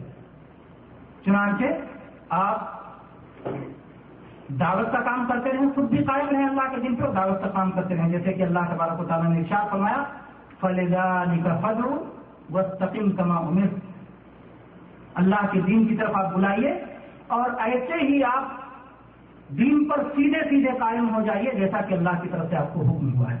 تو جب اللہ کی طرف آپ بلاتے رہیں گے لوگوں کو، تو آپ دین پہ برابر قائم رہیں گے اور آپ کے دل میں ثابت قدمی برابر موجود رہے گی۔ لیکن اگر آپ کسی کو اللہ کی طرف دین کی طرف نہیں بلاتے اور آپ سمجھتے ہیں کہ میں قائم ہوں اور بہت ہے اور کافی ہے، تو میرے بھائیو، دھیرے دھیرے آپ یہ بات کہنا کہ وہ آدمی نہ آگے بڑھتا ہے، نہ پیچھے ہٹتا ہے، یہ صحیح نہیں ہے۔ اگر آگے نہیں بڑھے گا تو اسے پیچھے ہٹنا پڑے گا۔ اسے پیچھے ہٹ جائے گا دھیرے دھیرے۔ تو دھیرے دھیرے آدمی پیچھے ہٹتا چلا جائے گا۔ تو اس لیے دعوت اللہ یہ بہت ضروری ہے دین پہ ثابت رہنے کے لیے۔ لوگوں کو آدمی برابر بلاتا رہے، لوگوں کو اللہ کی طرف دعوت دیتا رہے۔ جہاں جو شرک پایا جا رہا ہے، شرک کے خلاف انہیں بتاتا رہے۔ دنیا میں جو بھی خرابیاں پائی جاتی ہیں، چاہے شرک کی ہو چاہے اللہ سے بے خوفی کی خرابیاں ہوں۔ میرے بھائی اللہ سے بے خوفی یہ بھی آپ کے توحید میں کمی پیدا کرتا ہے۔ تو جو لوگ اللہ سے بے خوف ہو گئے ہیں نڈر ہو گئے ہیں، اور کوئی بھی گناہ، چلو اس کو کر لو، اس کے بعد دوسرا گناہ کر لو، پھر تیسرا گناہ کر لو، تو توحید کی بھی دعوت دینا ہے بجاج بھی چھوڑانا ہے اور گناہوں کو بھی چھوڑانا ہے لوگوں سے۔ تو یہ ساری چیزیں لوگوں کو بتاتے جائیں اور لوگوں کو اللہ تعالیٰ کی طرف بلاتے جائیں۔ اگر یہ ختم ہو جائے گا تو پھر آپ خود بھی دھیرے دھیرے پیچھے ہٹتے چلے جائیں گے۔ اگر آپ اللہ کے دین پہ قائم رہنا چاہتے ہیں تو اللہ کی طرف لوگوں کو بلانا ادھر ضروری ہے۔ اور جب آپ لوگوں کو اللہ کے دین کی طرف بلائیں گے تو کوئی آپ کو دوسری طرف نہیں بلا سکتا۔ کیونکہ جو آدمی حملہ آور ہوتا ہے، اسے دفاع کی ضرورت نہیں ہوتی۔ دفاع وہ کرتا ہے جس پر حملہ ہوتا ہے۔ تو جب آپ خود لوگوں کو بلائیں گے، تو دوسرا آپ کو کیسے بلائے گا؟ آپ حکم دینے والے رہیں گے، آپ کسی کا حکم سننے والے نہیں رہیں گے۔ تو آپ حکم دینے والا بنے لوگوں کو اللہ کی طرف بلانے والا بنے لوگوں کو نیکیوں کا حکم دینے والا بنے لوگوں کو برائیوں سے روکنے والا بنے تاکہ کوئی آپ کو حکم نہ دے اور کوئی آپ کو اپنی طرف نہ بلائے۔ دسویں چیز دسواں وسیلہ جس کی وجہ سے آدمی اللہ کے دین پر ثابت قدم رہ سکتا ہے، ثابت قدم رکھنے والے عناصر سے چمٹ کے رکھنا، چمٹ کے رہنا۔ ثابت قدم رہنے والے عناصر کیا ہیں؟ وہ لوگ جو خود ثابت قدم رہتے ہیں اور دوسروں کو بھی ثابت قدمی کی ترغیب دیتے ہیں۔ ان کے ساتھ اگر آپ لگے رہیں گے تو آپ بھٹکیں گے۔ نہیں اسی لیے جناب محمد رسول اللہ صلی اللہ علیہ وسلم نے ارشاد فرمایا ہے، سلسلہ صحیحہ میں یہ حدیث ہے ایمان نے ابی عاصم نے کتاب السنہ میں اس کی روایت کی ہے، ان من الناس ناسا مفاتیح للخیر مغالق للشر. کچھ لوگ ایسے ہیں جو خیر کی کنجی ہیں، بھلائی کی کنجی ہیں، اور ان کی وجہ سے برائیوں کے راستے بند ہو جاتے ہیں۔ اور کچھ لوگ ایسے ہوتے ہیں جو اس کے برخلاف ہوتے ہیں۔ برائی کی کنجی ہوتے ہیں اور نیکیوں کے راستے ان کی وجہ سے بند ہو جاتے ہیں۔ تو جو ایسے لوگ ہوں جو بھلائی کی کنجیاں ہیں، ان کے ساتھ آپ جائیں گے تو وہ آپ کو بھی بھلائی کی کنجی دیں گے، جس کی وجہ سے آپ بھی بھلائی کی کنجی بنیں گے اور لوگوں کو بھلائی کی طرف لائیں گے اور برائیوں کے راستے بند رہیں گے۔ تو نیک لوگ، علماء، اللہ کی طرف بلانے والے، ایمان والے، متقی اور پرہیزگار لوگ، ایماندار لوگ، ایسے لوگوں کا آپ ساتھ کریں تو انشاءاللہ ان کے ساتھ کی وجہ سے آپ خود بھی دین پر ثابت قدم رہیں گے۔ چنانچہ اگر آپ تاریخ اسلامی میں ایسے واقعات پڑھیں تو آپ کو بہت سارے واقعات مل جائیں گے کہ جس موقع پر اللہ تبارک و تعالیٰ نے ایک عالم کے ذریعے سے لوگوں کو فتنے سے محفوظ کر لیا۔ چنانچہ امام علی نے مدینی رحمت اللہ علیہ فرماتے ہیں، اعز اللہ الدین بالصدیق یوم الردہ و باحمد یوم المحنہ. کہ اللہ تبارک و تعالیٰ نے ابو بکر صدیق کے ذریعے لوگوں کو ارتداد کے فتنے کے موقع پر محفوظ رکھا۔ جب پورے عرب میں نبی صلی اللہ علیہ وسلم کی وفات کے بعد ایک فطرہ کھڑا ہو گیا۔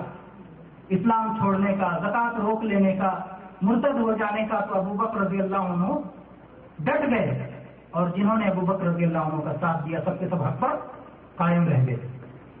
اور ارتداد کا فتنہ ختم ہو گیا۔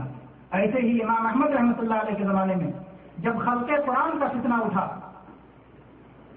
اس وقت کہلوایا جاتا تھا، کہو قرآن مخلوق ہے۔ اور جو ایسا نہیں کہتا تھا اس کو سخت سزا دی جاتی تھی۔ امام احمد رحمۃ اللہ علیہ نے اس موقع پر کہا کہا کہ نہیں، قرآن اللہ کا کلام ہے اور نہ اللہ مخلوق ہے، نہ اللہ کا کلام مخلوق ہے، نہ اللہ کی صفت مخلوق ہے۔ اور ڈٹ گئے اس پر امام احمد۔ جن لوگوں نے امام احمد رحمۃ اللہ علیہ کا ساتھ دیا، سب کے سب اس فتنے سے محفوظ رہے۔ تو ایسے ہی اہل علم کا ساتھ دینے سے، اہل علم کے ساتھ رہنے سے آدمی ہر فتنے سے محفوظ رہتا ہے۔ میرے بھائیوں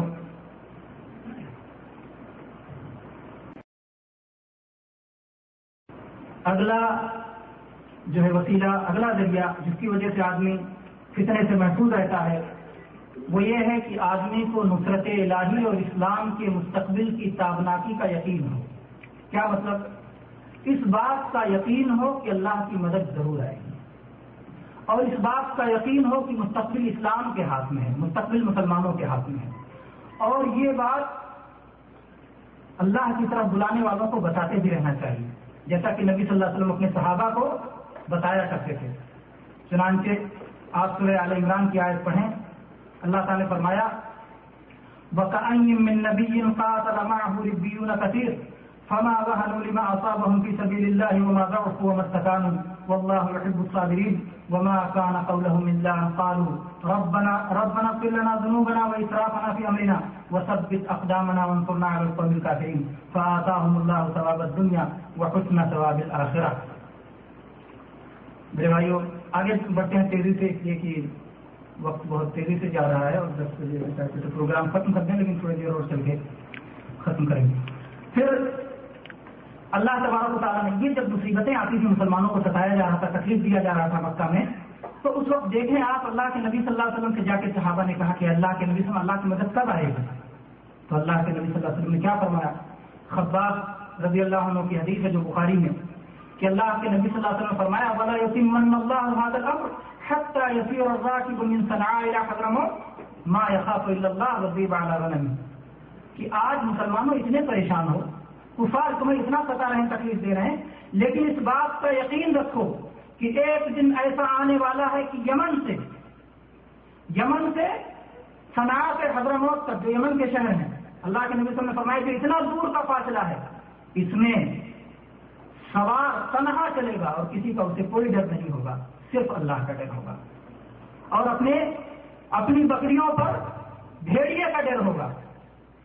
دو ڈر جمع کر دیا گیا بھائی۔ ایک ڈر جو اگر نکل جائے، جو دوسرے کا آ جائے تو شرک ہو جاتا ہے، اور ایک ڈر جو شرک نہیں ہوتا۔ دونوں کو اس حدیث میں ایک ساتھ ذکر کر دیا گیا تاکہ شبہ دینے والے شبہ نہ دے سکے اپنی بکری پہ بھیڑیے کا ڈر ہوگا، کیونکہ یہ طبعی خوف ہے اور یہ شرک نہیں ہے۔ اور دشمنوں کا خوف نہیں ہوگا، صرف اللہ کا خوف ہوگا۔ تو یہاں پر اگر اللہ جیسا خوف کسی اور کے دل میں آ جائے، تو وہ خوف انسان کو شرک میں لے کر چلا جاتا ہے۔ تو یہ دونوں خوف کو ایک جگہ اللہ کے نبی صلی اللہ علیہ وسلم نے ذکر کر دیا۔ تو آپ نے گویا ایک طرح کی خوشخبری دی کہ وہ دن آنے والا ہے کہ جب اے مسلمانوں امن قائم ہو جائے گا اور کوئی تمہیں تکلیف نہیں دے سکتا، نہ ستا سکتا ہے۔ اور اسی طرح سے آپ بدل خندق کے موقع پر جانتے ہیں کہ اللہ کے نبی صلی اللہ علیہ وسلم جو مدینہ کی چھوٹی سی بستی میں خندق کھود کر کے پناہ لیے ہوئے تھے اور کفار کے سارے لشکر چاروں طرف سے آ کر کے جمع ہو گئے تھے۔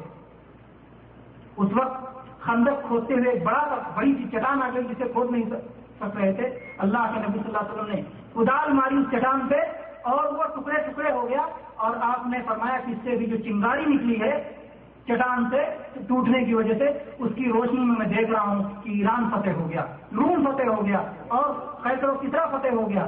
تو اللہ کے نبی صلی اللہ علیہ وسلم نے اس موقع پر جبکہ منافقین کہتے تھے کہ پاخانہ کرنے کے لیے ہم اپنے گھر سے باہر نہیں جا سکتے، اتنا ڈر ہے۔ اور آپ کو ہم آپ ہمیں قیصر و کسرا اور روم و ایران کے فتح کی خوشخبری دے رہے ہیں۔ لیکن اللہ کے نبی صلی اللہ علیہ وسلم نے جیسا کہا تھا، ویسا ہو کر رہا۔ تو میرے بھائیوں اس طرح سے اسلام کی طرف دعوت دینے والوں کو یہ بتاتے رہنا چاہیے کہ مستقبل مسلمانوں کے حق میں ہے۔ اور چاہے جتنی پریشانیاں آ جائیں کیونکہ اسلام اللہ کا آخری دین ہے، اس لیے اس دین کو کوئی مٹا نہیں سکتا۔ اور یہ قیامت تک باقی رہنے والا دین بارہواں نقطہ جس کی وجہ سے آپ اسلام کے قائم رہ سکتے ہیں، وہ ہے باطل کی شناخت رکھنا اور اس سے فریب نہ کھانا۔ یعنی باطل کو پہچاننا پوری طرح سے اور اس سے کسی طرح کا دھوکہ نہ کھانا۔ ایسا نہ ہو کہ آپ بدعت کو نہ پہچانیں، شرک کو نہ پہچانیں اور شرک میں پڑ جائیں، بدعت میں پڑ جائیں۔ یا دشمنوں کی چالوں کو نہ جانیں اور دشمنوں کی چالوں کا شکار ہو جائیں تو یہ نہیں ہونا چاہیے بلکہ آپ کو حق اور باطل کی پوری پہچان رکھنی چاہیے۔ جیسا کہ اللہ تبارک و تعالیٰ نے قرآن مجید میں سورہ انعام کے آیت نمبر پچپن میں ارشاد فرمایا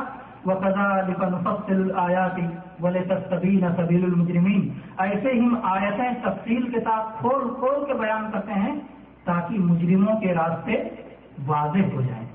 تو مجرموں کا راستہ بھی آپ کو معلوم ہونا چاہیے۔ اور مومنوں کا بھی راستہ معلوم ہونا چاہیے تاکہ آپ مومنوں کے راستے پر قائم رہیں اور مجرموں کے راستے سے دور رہیں۔ تیسرا نقطہ ہے جس کی وجہ سے آپ حق پر قائم رہ سکتے ہیں، وہ ہے ثابت قدمی کے لیے مطلوبہ اخلاق پیدا کرنا۔ ثابت قدم ہونے کے لیے بہت سارے اخلاق و اقدار آپ کے اندر ہونا چاہیے، جس میں سر فہرست اخلاق صبر ہے۔ صبر۔ اسی لیے سورہ عصر میں جو چار چیزیں بیان کی گئی اللہ پر ایمان عمل اور اللہ کی طرف دعوت، چوتھی چیز صبر بیان کر دی کہ ان اخلاق میں سے سر فہرست صبر ہے۔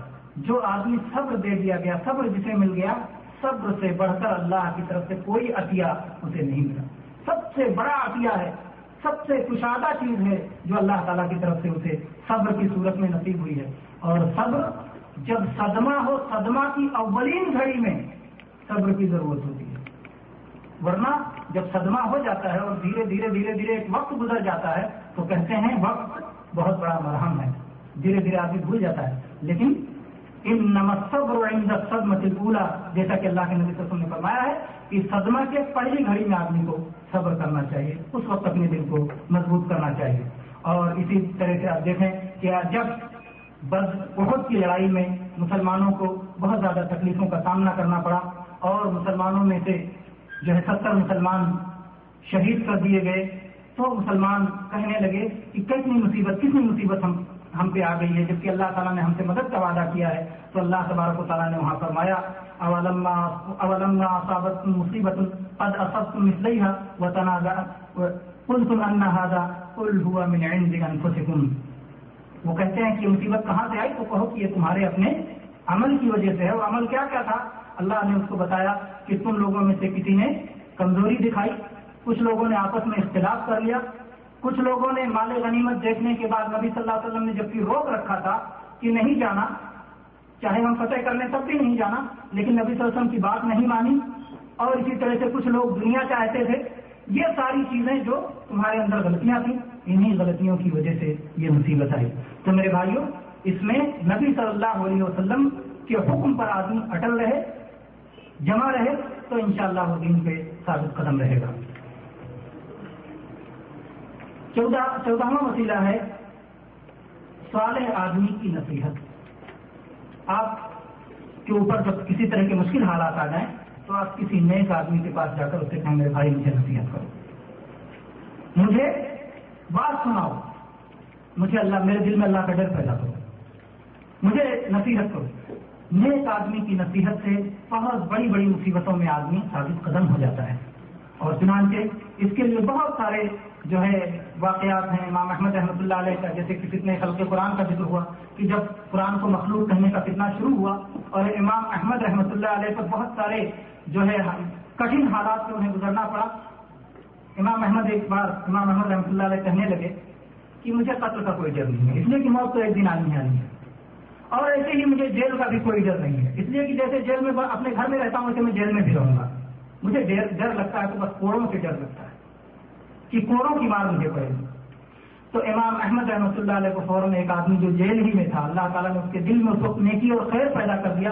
اس نے کہا، امام، آپ پیشوا ہیں مسلمانوں کے۔ اور اس وقت سارے مسلمان آپ کو دیکھ رہے ہیں۔ اگر آپ جو ہے، آپ نے نرمی دکھائی آپ نے حالات سے سمجھوتا کر لیا تو سارے لوگ پھر جائیں گے اور اس کے سب کے ذمہ دار آپ ہیں۔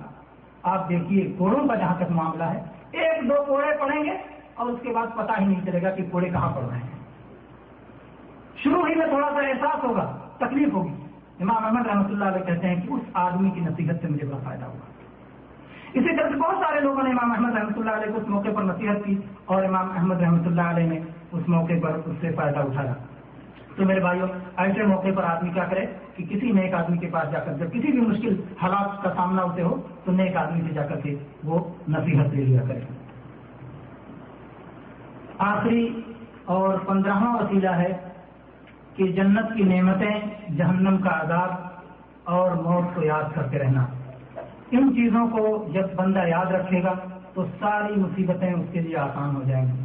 جنت خوشیوں کا وہ گھر ہے کہ جس کے بعد کوئی خوشی نہیں ہے اور جہنم غموں کا وہ ٹھکانا ہے کہ اس سے بڑا کوئی غم نہیں اس سے بڑی کوئی تکلیف نہیں اور جب تک بندہ یہ نہیں جانتا کہ جنت کتنی بڑی نعمت ہے اتنی بڑی نعمت ہے، جنت اتنی بڑی نعمت ہے، اللہ نے فرمایا ہر بہت سماوات والارض۔ آسمان و زمین کی جتنی وسعتیں ہیں، اس طرح سے کشادہ جنت ہے، اتنی بڑی جنت ہے۔ وہ اللہ تبارک و تعالیٰ ایک مومن کو ایمان کے بدلے ایسا کرنے والا ہے۔ تو جب مومن مومن مصیبت میں آتا ہے تو اس کے نفس پہ، اس کی جان پہ، اس کے جسم پہ، اس کے بدن پہ جو معمولی سی مصیبت آتی ہے، تو مصیبت گوارا کرنا آسان ہو جاتا ہے، جنت کو سوچ کر۔ کہ اگر یہ مصیبت میں آج اٹھا رہا ہوں تو اللہ تعالیٰ کل مجھے جنت عطا کرنے والا تو میرے بھائی، اس جنت کو بندہ یاد کر لے مصیبتوں میں اللہ جنت کو یاد، اللہ کی جنت کو یاد کر لے اور جب نعمتوں میں پہنچ جائے، کیونکہ فتنے میرے بھائیوں نعمتوں کے بھی فتنے ہوتے ہیں۔ اللہ دے کے بھی آزماتا ہے، چھین کے بھی آزماتا ہے۔ مال بہت زیادہ آدمی کو مال مل گیا، بہت زیادہ آدمی کو راحت مل گئی۔ تو یہ نہ ہو کہ سب کچھ مل گیا اور موچ پہ تاؤ دے کر کے اللہ کو بھول گیا۔ اس وقت اللہ کی جان نہیں گیا اللہ کی جہنم کا عذاب بہت سخت عذاب ہے اور اس سے بڑھ کر کوئی سزا نہیں۔ آپ دنیا کی ایک معمولی آگ، اس آگ سے ستر گنا زیادہ سخت جہنم کی آگ ہے۔ اس آگ کو بندہ یاد کرے۔ اور موت کو یاد کر لیا کرے کہ جس کے بارے میں جناب محمد رسول اللہ صلی اللہ علیہ وسلم فرمایا کرتے تھے اب سے ذکر حاضم لذات لذتوں کو ختم کر دینے والی چیز موت کو خوب یاد کیا کرو۔ جب بھی دل سستی سے آمادہ کرے کاہلی سے آمادہ کرے، تو اس وقت بندہ موت کو یاد کرے۔ کہ مرنے کے بعد اللہ کے سامنے مجھے حاضر ہونا ہے۔ وہ اللہ جس نے اتنے ساری نعمتیں دے رکھی میں اس کو کیا منہ دکھاؤں گا؟ اور اللہ کے فرشتوں کو کیا جواب دوں گا؟ اللہ کو کیا جواب دوں گا؟ تو میرے بھائیوں جب یہ ساری چیزیں بندہ یاد کرتا ہے، تو اسے اللہ کے دین پر ثابت قدم رہنا بہت آسان ہو جاتا ہے۔ چاہے مال کا کتنا ہو، چاہے بیوی بچوں کا کتنا ہو، چاہے جو ہے دشمنوں کا کتنا ہو، اور چاہے خواہشات نفس کا فتنہ ہو، چاہے منصب کا فتنہ ہو، چاہے دجال کا فتنہ ہو، چاہے اور کوئی بھی فتنہ ہو، ان سارے فتنوں پر ایک مومن، ایک ایماندار اس طرح سے ثابت قدم رہتا ہے۔ آئیے ہم ایک بار ایک طرف سے ہم پھر دیکھ لیتے ہیں ساری چیزوں کو۔ کون کون سے وسائل ہوئے؟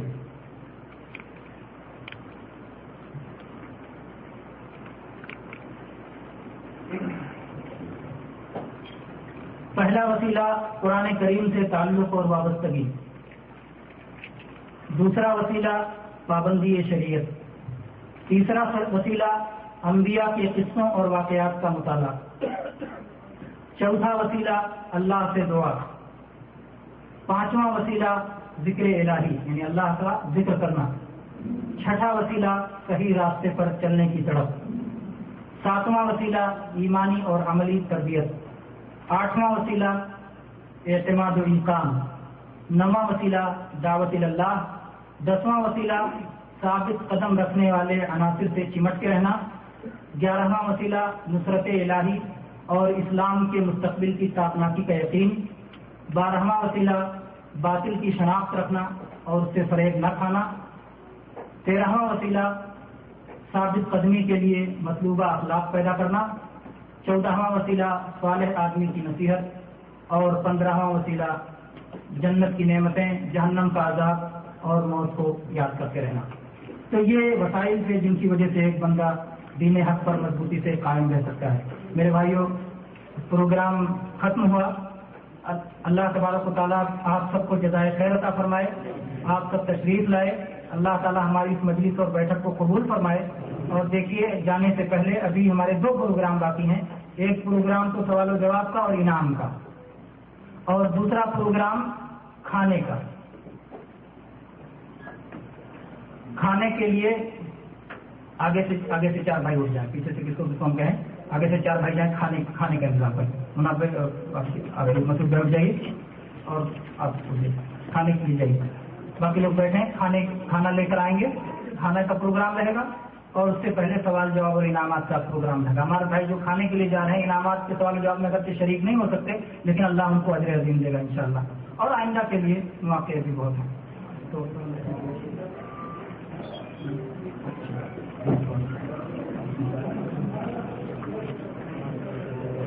سوال؟ انعامات نکالنے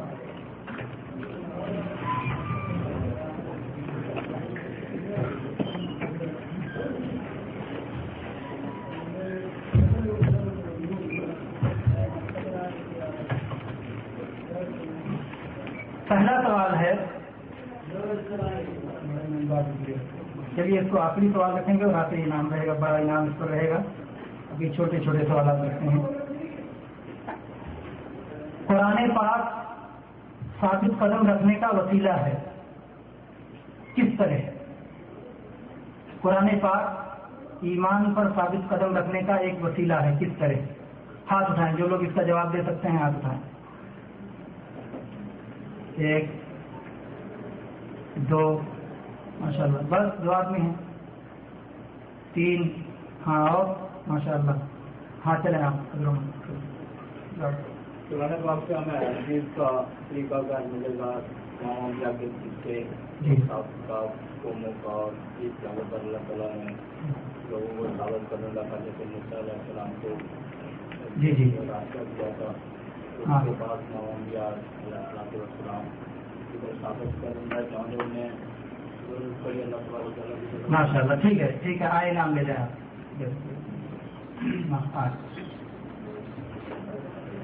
آپ صحیح ہے کہ قرآن پاک اللہ سے بندے کا تعلق جوڑتا ہے، قرآن میں ہر مشکل کا حل ہے، انبیاء کے واقعات ہیں، وغیرہ وغیرہ۔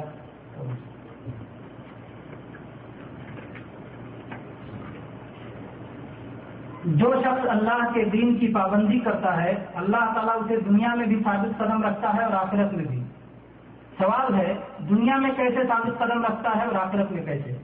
جو جواب جانتے ہیں آپ کا۔ دنیا میں اللہ کیسے ثابت قدم رکھتا ہے اور آخرت میں کیسے؟ ایک۔ دو تین۔ ہاں اور بس تین بھی جواب دے سکتے ہیں۔ ہاں چلیں بھائی آپ بتائیں۔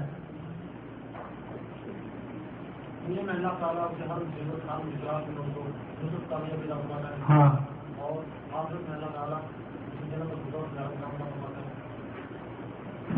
صحیح جواب کون دے گا؟ ہاں چلیں آپ بتائیں۔ ہاں اٹھائیے۔ ہاں۔ دنیا میں ثابت قدم رکھنے کے لیے اللہ تعالیٰ اس کو بھلائیوں کی طرف نسبت حاصل کرتا ہے۔ دوسرا یہ جو قبر کا معاملہ ہے ہاں۔ اس میں تین سوال ہوتے ہیں۔ ان تینوں سوال پہ مومن کو ثابت قدم رکھتا ہے۔ صحیح جواب یہ ہوا کہ دنیا میں اللہ نیکیوں کی توفیق دے کر اور قبر میں جواب کی صحیح توفیق دے کر کس طرح سے اللہ دنیا اور آخرت میں ثابت قدم آئیے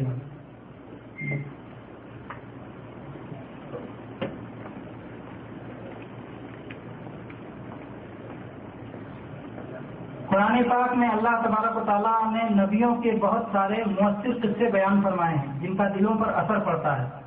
کسی دو نبی کے قصے کی طرف اشارہ کیجیے، جس کا بیان ہوا ہے۔ کسی دو نبی کے قصے کی طرف۔ ہاں چلے ہاتھ اٹھائیں۔ ہاں ماشاء اللہ اور ہاتھ اٹھائیں۔ ہاں ہاتھ اٹھاتے رہیں اس اتنا آسان سوال اس کے باوجود اتنے کم لوگ ہاتھ اٹھاتے ہیں۔ ہاں چلے آپ آپ بتائیں ہاں۔ اس طرف ہاتھ اٹھانے والے بہت سارے ہیں، کیا بات؟ ہاں۔ ہاں اور ایک نبی کا اور بتائیں دو نبی۔ ابراہیم علیہ السلام۔ ابراہیم علیہ- السلام۔ کا کون سا واقعہ؟ اور موسیٰ علیہ السلام کا کون؟ ابراہیم علیہ السلام کو آگ میں ڈالا گیا تھا۔ اللہ تعالیٰ نے اس کی مدد فرمائی۔ ہاں۔ اور موسیٰ علیہ السلام دریائے میں پار کر گئے۔ آئے نام لے جائیں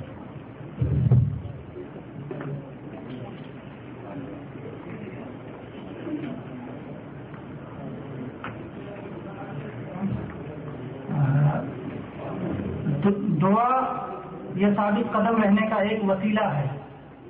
کوئی دو دعا بتائیں، ثابت قدم رہنے کے لیے کوئی دو دعا۔ تین دعائیں بتائی گئی تھیں کہ بندہ ثابت قدم رہنے کے لیے اللہ سے دعا کرے۔ تو اس میں سے کوئی دو دعا بتائیں۔ ہاں ایک آدمی، دو آدمی۔ ہاں تین آدمی۔ اور صرف تین آدمی ہاں چلیے آپ بتائیے۔ آپ جو ہاتھ اونچا اٹھائے ہیں ہاں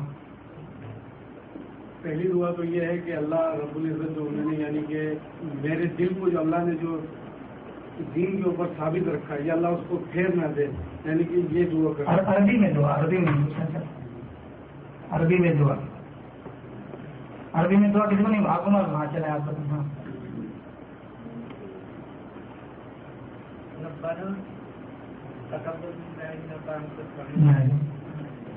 آپ بتائیں گے ہاں آپ بتائیں ربنا لا تزغ قلوبنا بعد إذ هديتنا وهب لنا من لدنك رحمة إنك أنت الوهاب. ماشاء اللہ ایک دعا دوسری۔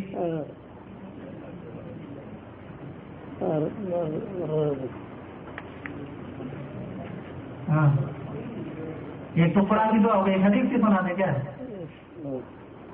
میں مانا بتا دوں تو بتا دیں گے۔ ایک عربی ربنا افرغ علينا. صبرا وتوفنا مسلمين. اللهم انك۔ اللهم انك لا چلیے نے دوسری دعا بتا دی. دوسری دعا بتا دی انہوں نے. ربنا آخری علینا صبرن بتا دی دوسری بھی دعا۔ اللهم انك عفو تحب العفو فاعف عنا. نہیں نہیں ثابت قدمی کے لیے دونوں دعا بتا دی. ایک تو رب بنا اللہ تو قلو بنا بادہ ہدئی کنا ایک اور دوسرا رب بنا آخری علینا صبرن یہ دونوں قرآن میں ہے اور حدیث میں یا مقلب القلوب، ثبت قلبی اعلیٰ دی تین چار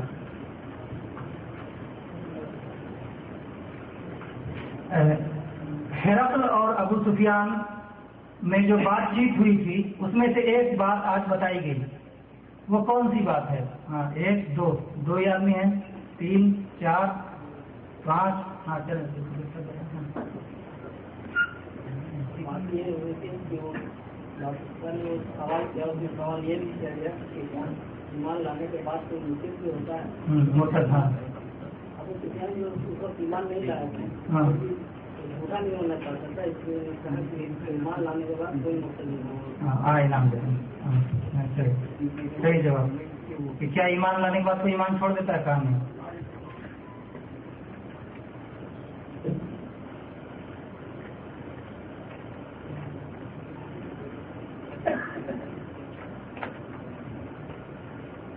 اعتماد و ایمان میں دو باتیں بتائی گئی کہ جس راستے پر آپ ہیں، اس راستے پر آپ کو پورا یقین ہو اور آپ کو احساس ہو کہ اللہ نے آپ کو منتخب کیا ہے۔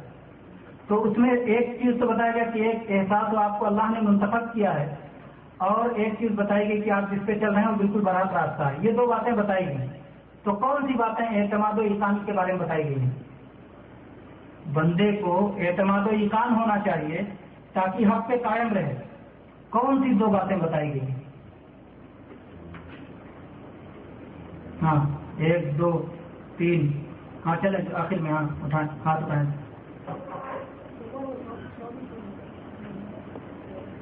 نہیں۔ میں نے کہا کہ ہم نے یہ بتایا تھا کہ بندے کو اس بات کا احساس ہونا چاہیے کہ جس راستے پہ چل رہا ہے، اللہ نے اسے چن لیا ہے اس راستے کے لیے، اسے منتخب کر لیا ہے۔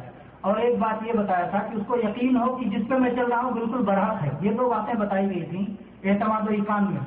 تو اعتماد و ایقان بندے کا کیسے ہو، اس کے بارے میں جو دو باتیں بتائی گئی ہیں، کون کون سی ہیں؟ ہاں۔ ابھی تو دو باتیں میں نے دوہرا بھی دیا ہے۔ چلیے اچھا آگے بڑھتے ہیں۔ وہی تو میں نے دوہرا کے پھر سوال پوچھا ہے۔ بہرحال کوئی ہاتھ اٹھانے کو تیار نہیں۔ دعوت و تبلیغ کرتے رہنے سے انسان حق پہ قائم رہتا ہے اس کی وجہ کون بتائے گا؟ کیسے دعوت و تبلیغ سے آدمی حق پہ قائم رہتا ہے؟ کوئی نہیں بتانا۔ ہاں ہاں آپ کون ایک دو ہاں چلیں بتائیں۔ اللہ تعالیٰ بتا رہے کہ امن جو بتایا گیا تھا درس میں درس میں یہ تو نہیں بتایا گیا تھا۔ دعوت و تبلیغ کی وجہ سے آدمی حق پر قائم رہتا ہے۔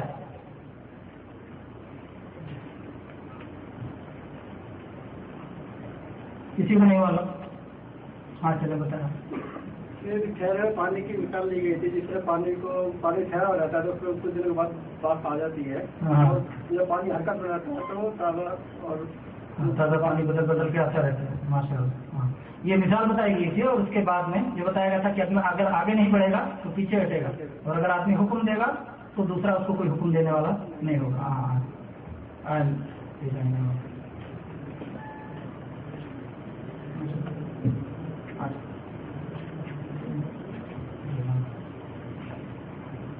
پندرہ چیزیں جو بتائی گئی تھیں، اس میں سے کوئی دو نقطہ بتائیں۔ پندرہ چیزیں جو بتائی گئی دین پر ثابت قدم رہنے کے لیے اس میں سے کوئی دو نقطہ بتائیں۔ ہاں ہاتھ اٹھائیں۔ ایک دو دو نقطہ بھی بتانے کے لیے آپ لوگ ہاتھ اٹھانے کی ہمت نہیں کرتے۔ ہاں؟ نئے ہاتھ نہیں اٹھ رہے ہیں پرانے والے ہی بار بار اٹھا رہے ہیں۔ کیا بات ہاں چلیں آپ ہی ٹائم جو پیچھے ہیں۔ ہاں آپ ہی آپ ہی۔ ایک بار کوشش کیے ہیں پھر سے ذکر ہاں۔ قرآن کریم سے تعلق۔ ہاں آ جائیں گے کریم کہے گا۔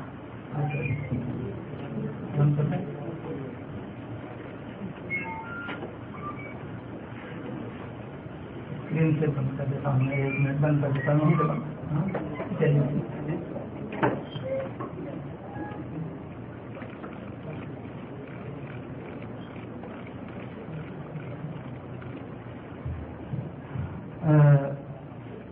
آخری سوال ہے اور اس پہ سب سے بڑا انعام ہے۔ اور بڑا سوال بھی ہے۔ پرچے میں دیکھ کے نہیں جواب دینا ہے، زبانی بتانا ہے۔ پندرہ چیزیں بتائی گئی ہیں، آٹھ چیزیں بتائیے پندرہ وسائل بتائے گئے ہیں، آٹھ وسیلے بتانا ہے۔ کون بتائے گا؟ جو بتا سکتا ہے کھڑے ہو جائے، ڈائریکٹ کھڑے ہو جائے۔ ہاں چلیے۔ ہوں پندرہ میں سے آٹھ چیزیں بتانا۔ قرآن قرآن اس سے تعلق رکھنا اور شریعت پابندی کرنا یہ پہلا ہی دعا ایک مٹھا ہاں، تین۔ کتنا ہو گیا؟ ایک دو تین۔ ہاں۔ دعا چار۔ اور تبلیغ۔ آگے پھر میں سمجھا تو بند کر ادھر ادھر ادھر اچھا، ادھر ہاں۔ ہاں۔ کیا ہو گیا؟ چار تو ہو گئے۔ سات۔ چار اور پانچواں یہ ہے کہ تبلیغ۔ ہاں۔ تبلیغ کرنا اور چھواں ہے۔ کسی دوسرے کو موقع دیا جائے ہار مان چکے نہیں۔ ہاں۔ اور تکلیف آئے تو سب صبر کرنا۔ ہاں۔ اور اللہ سے ہی مانگنا۔ ہاں۔ اور اسلامی سینٹر کے درسوں میں حاضر ہوتے رہنا۔ اور لوگوں سے رابطہ رکھنا۔ ہاں۔ ہاں۔ اور آٹھ تو ہو گیا تھا نا؟ آٹھ ہو گیا۔ آٹھ ہو گیا۔ یہ نام دے دیجیے ماشاء اللہ۔ چھ گلاس ہے۔ اس کو لے کے قرآن کریم کا، حفظ قرآن کا مقابلہ ہونے والا ہے۔ اس کی تفصیل اس جو ہے پتے میں ہے۔ یہ سارے بھائی اس پتے کو لے لیں، کوئی ایک تقسیم کر دیتے ہیں دوسرے کریں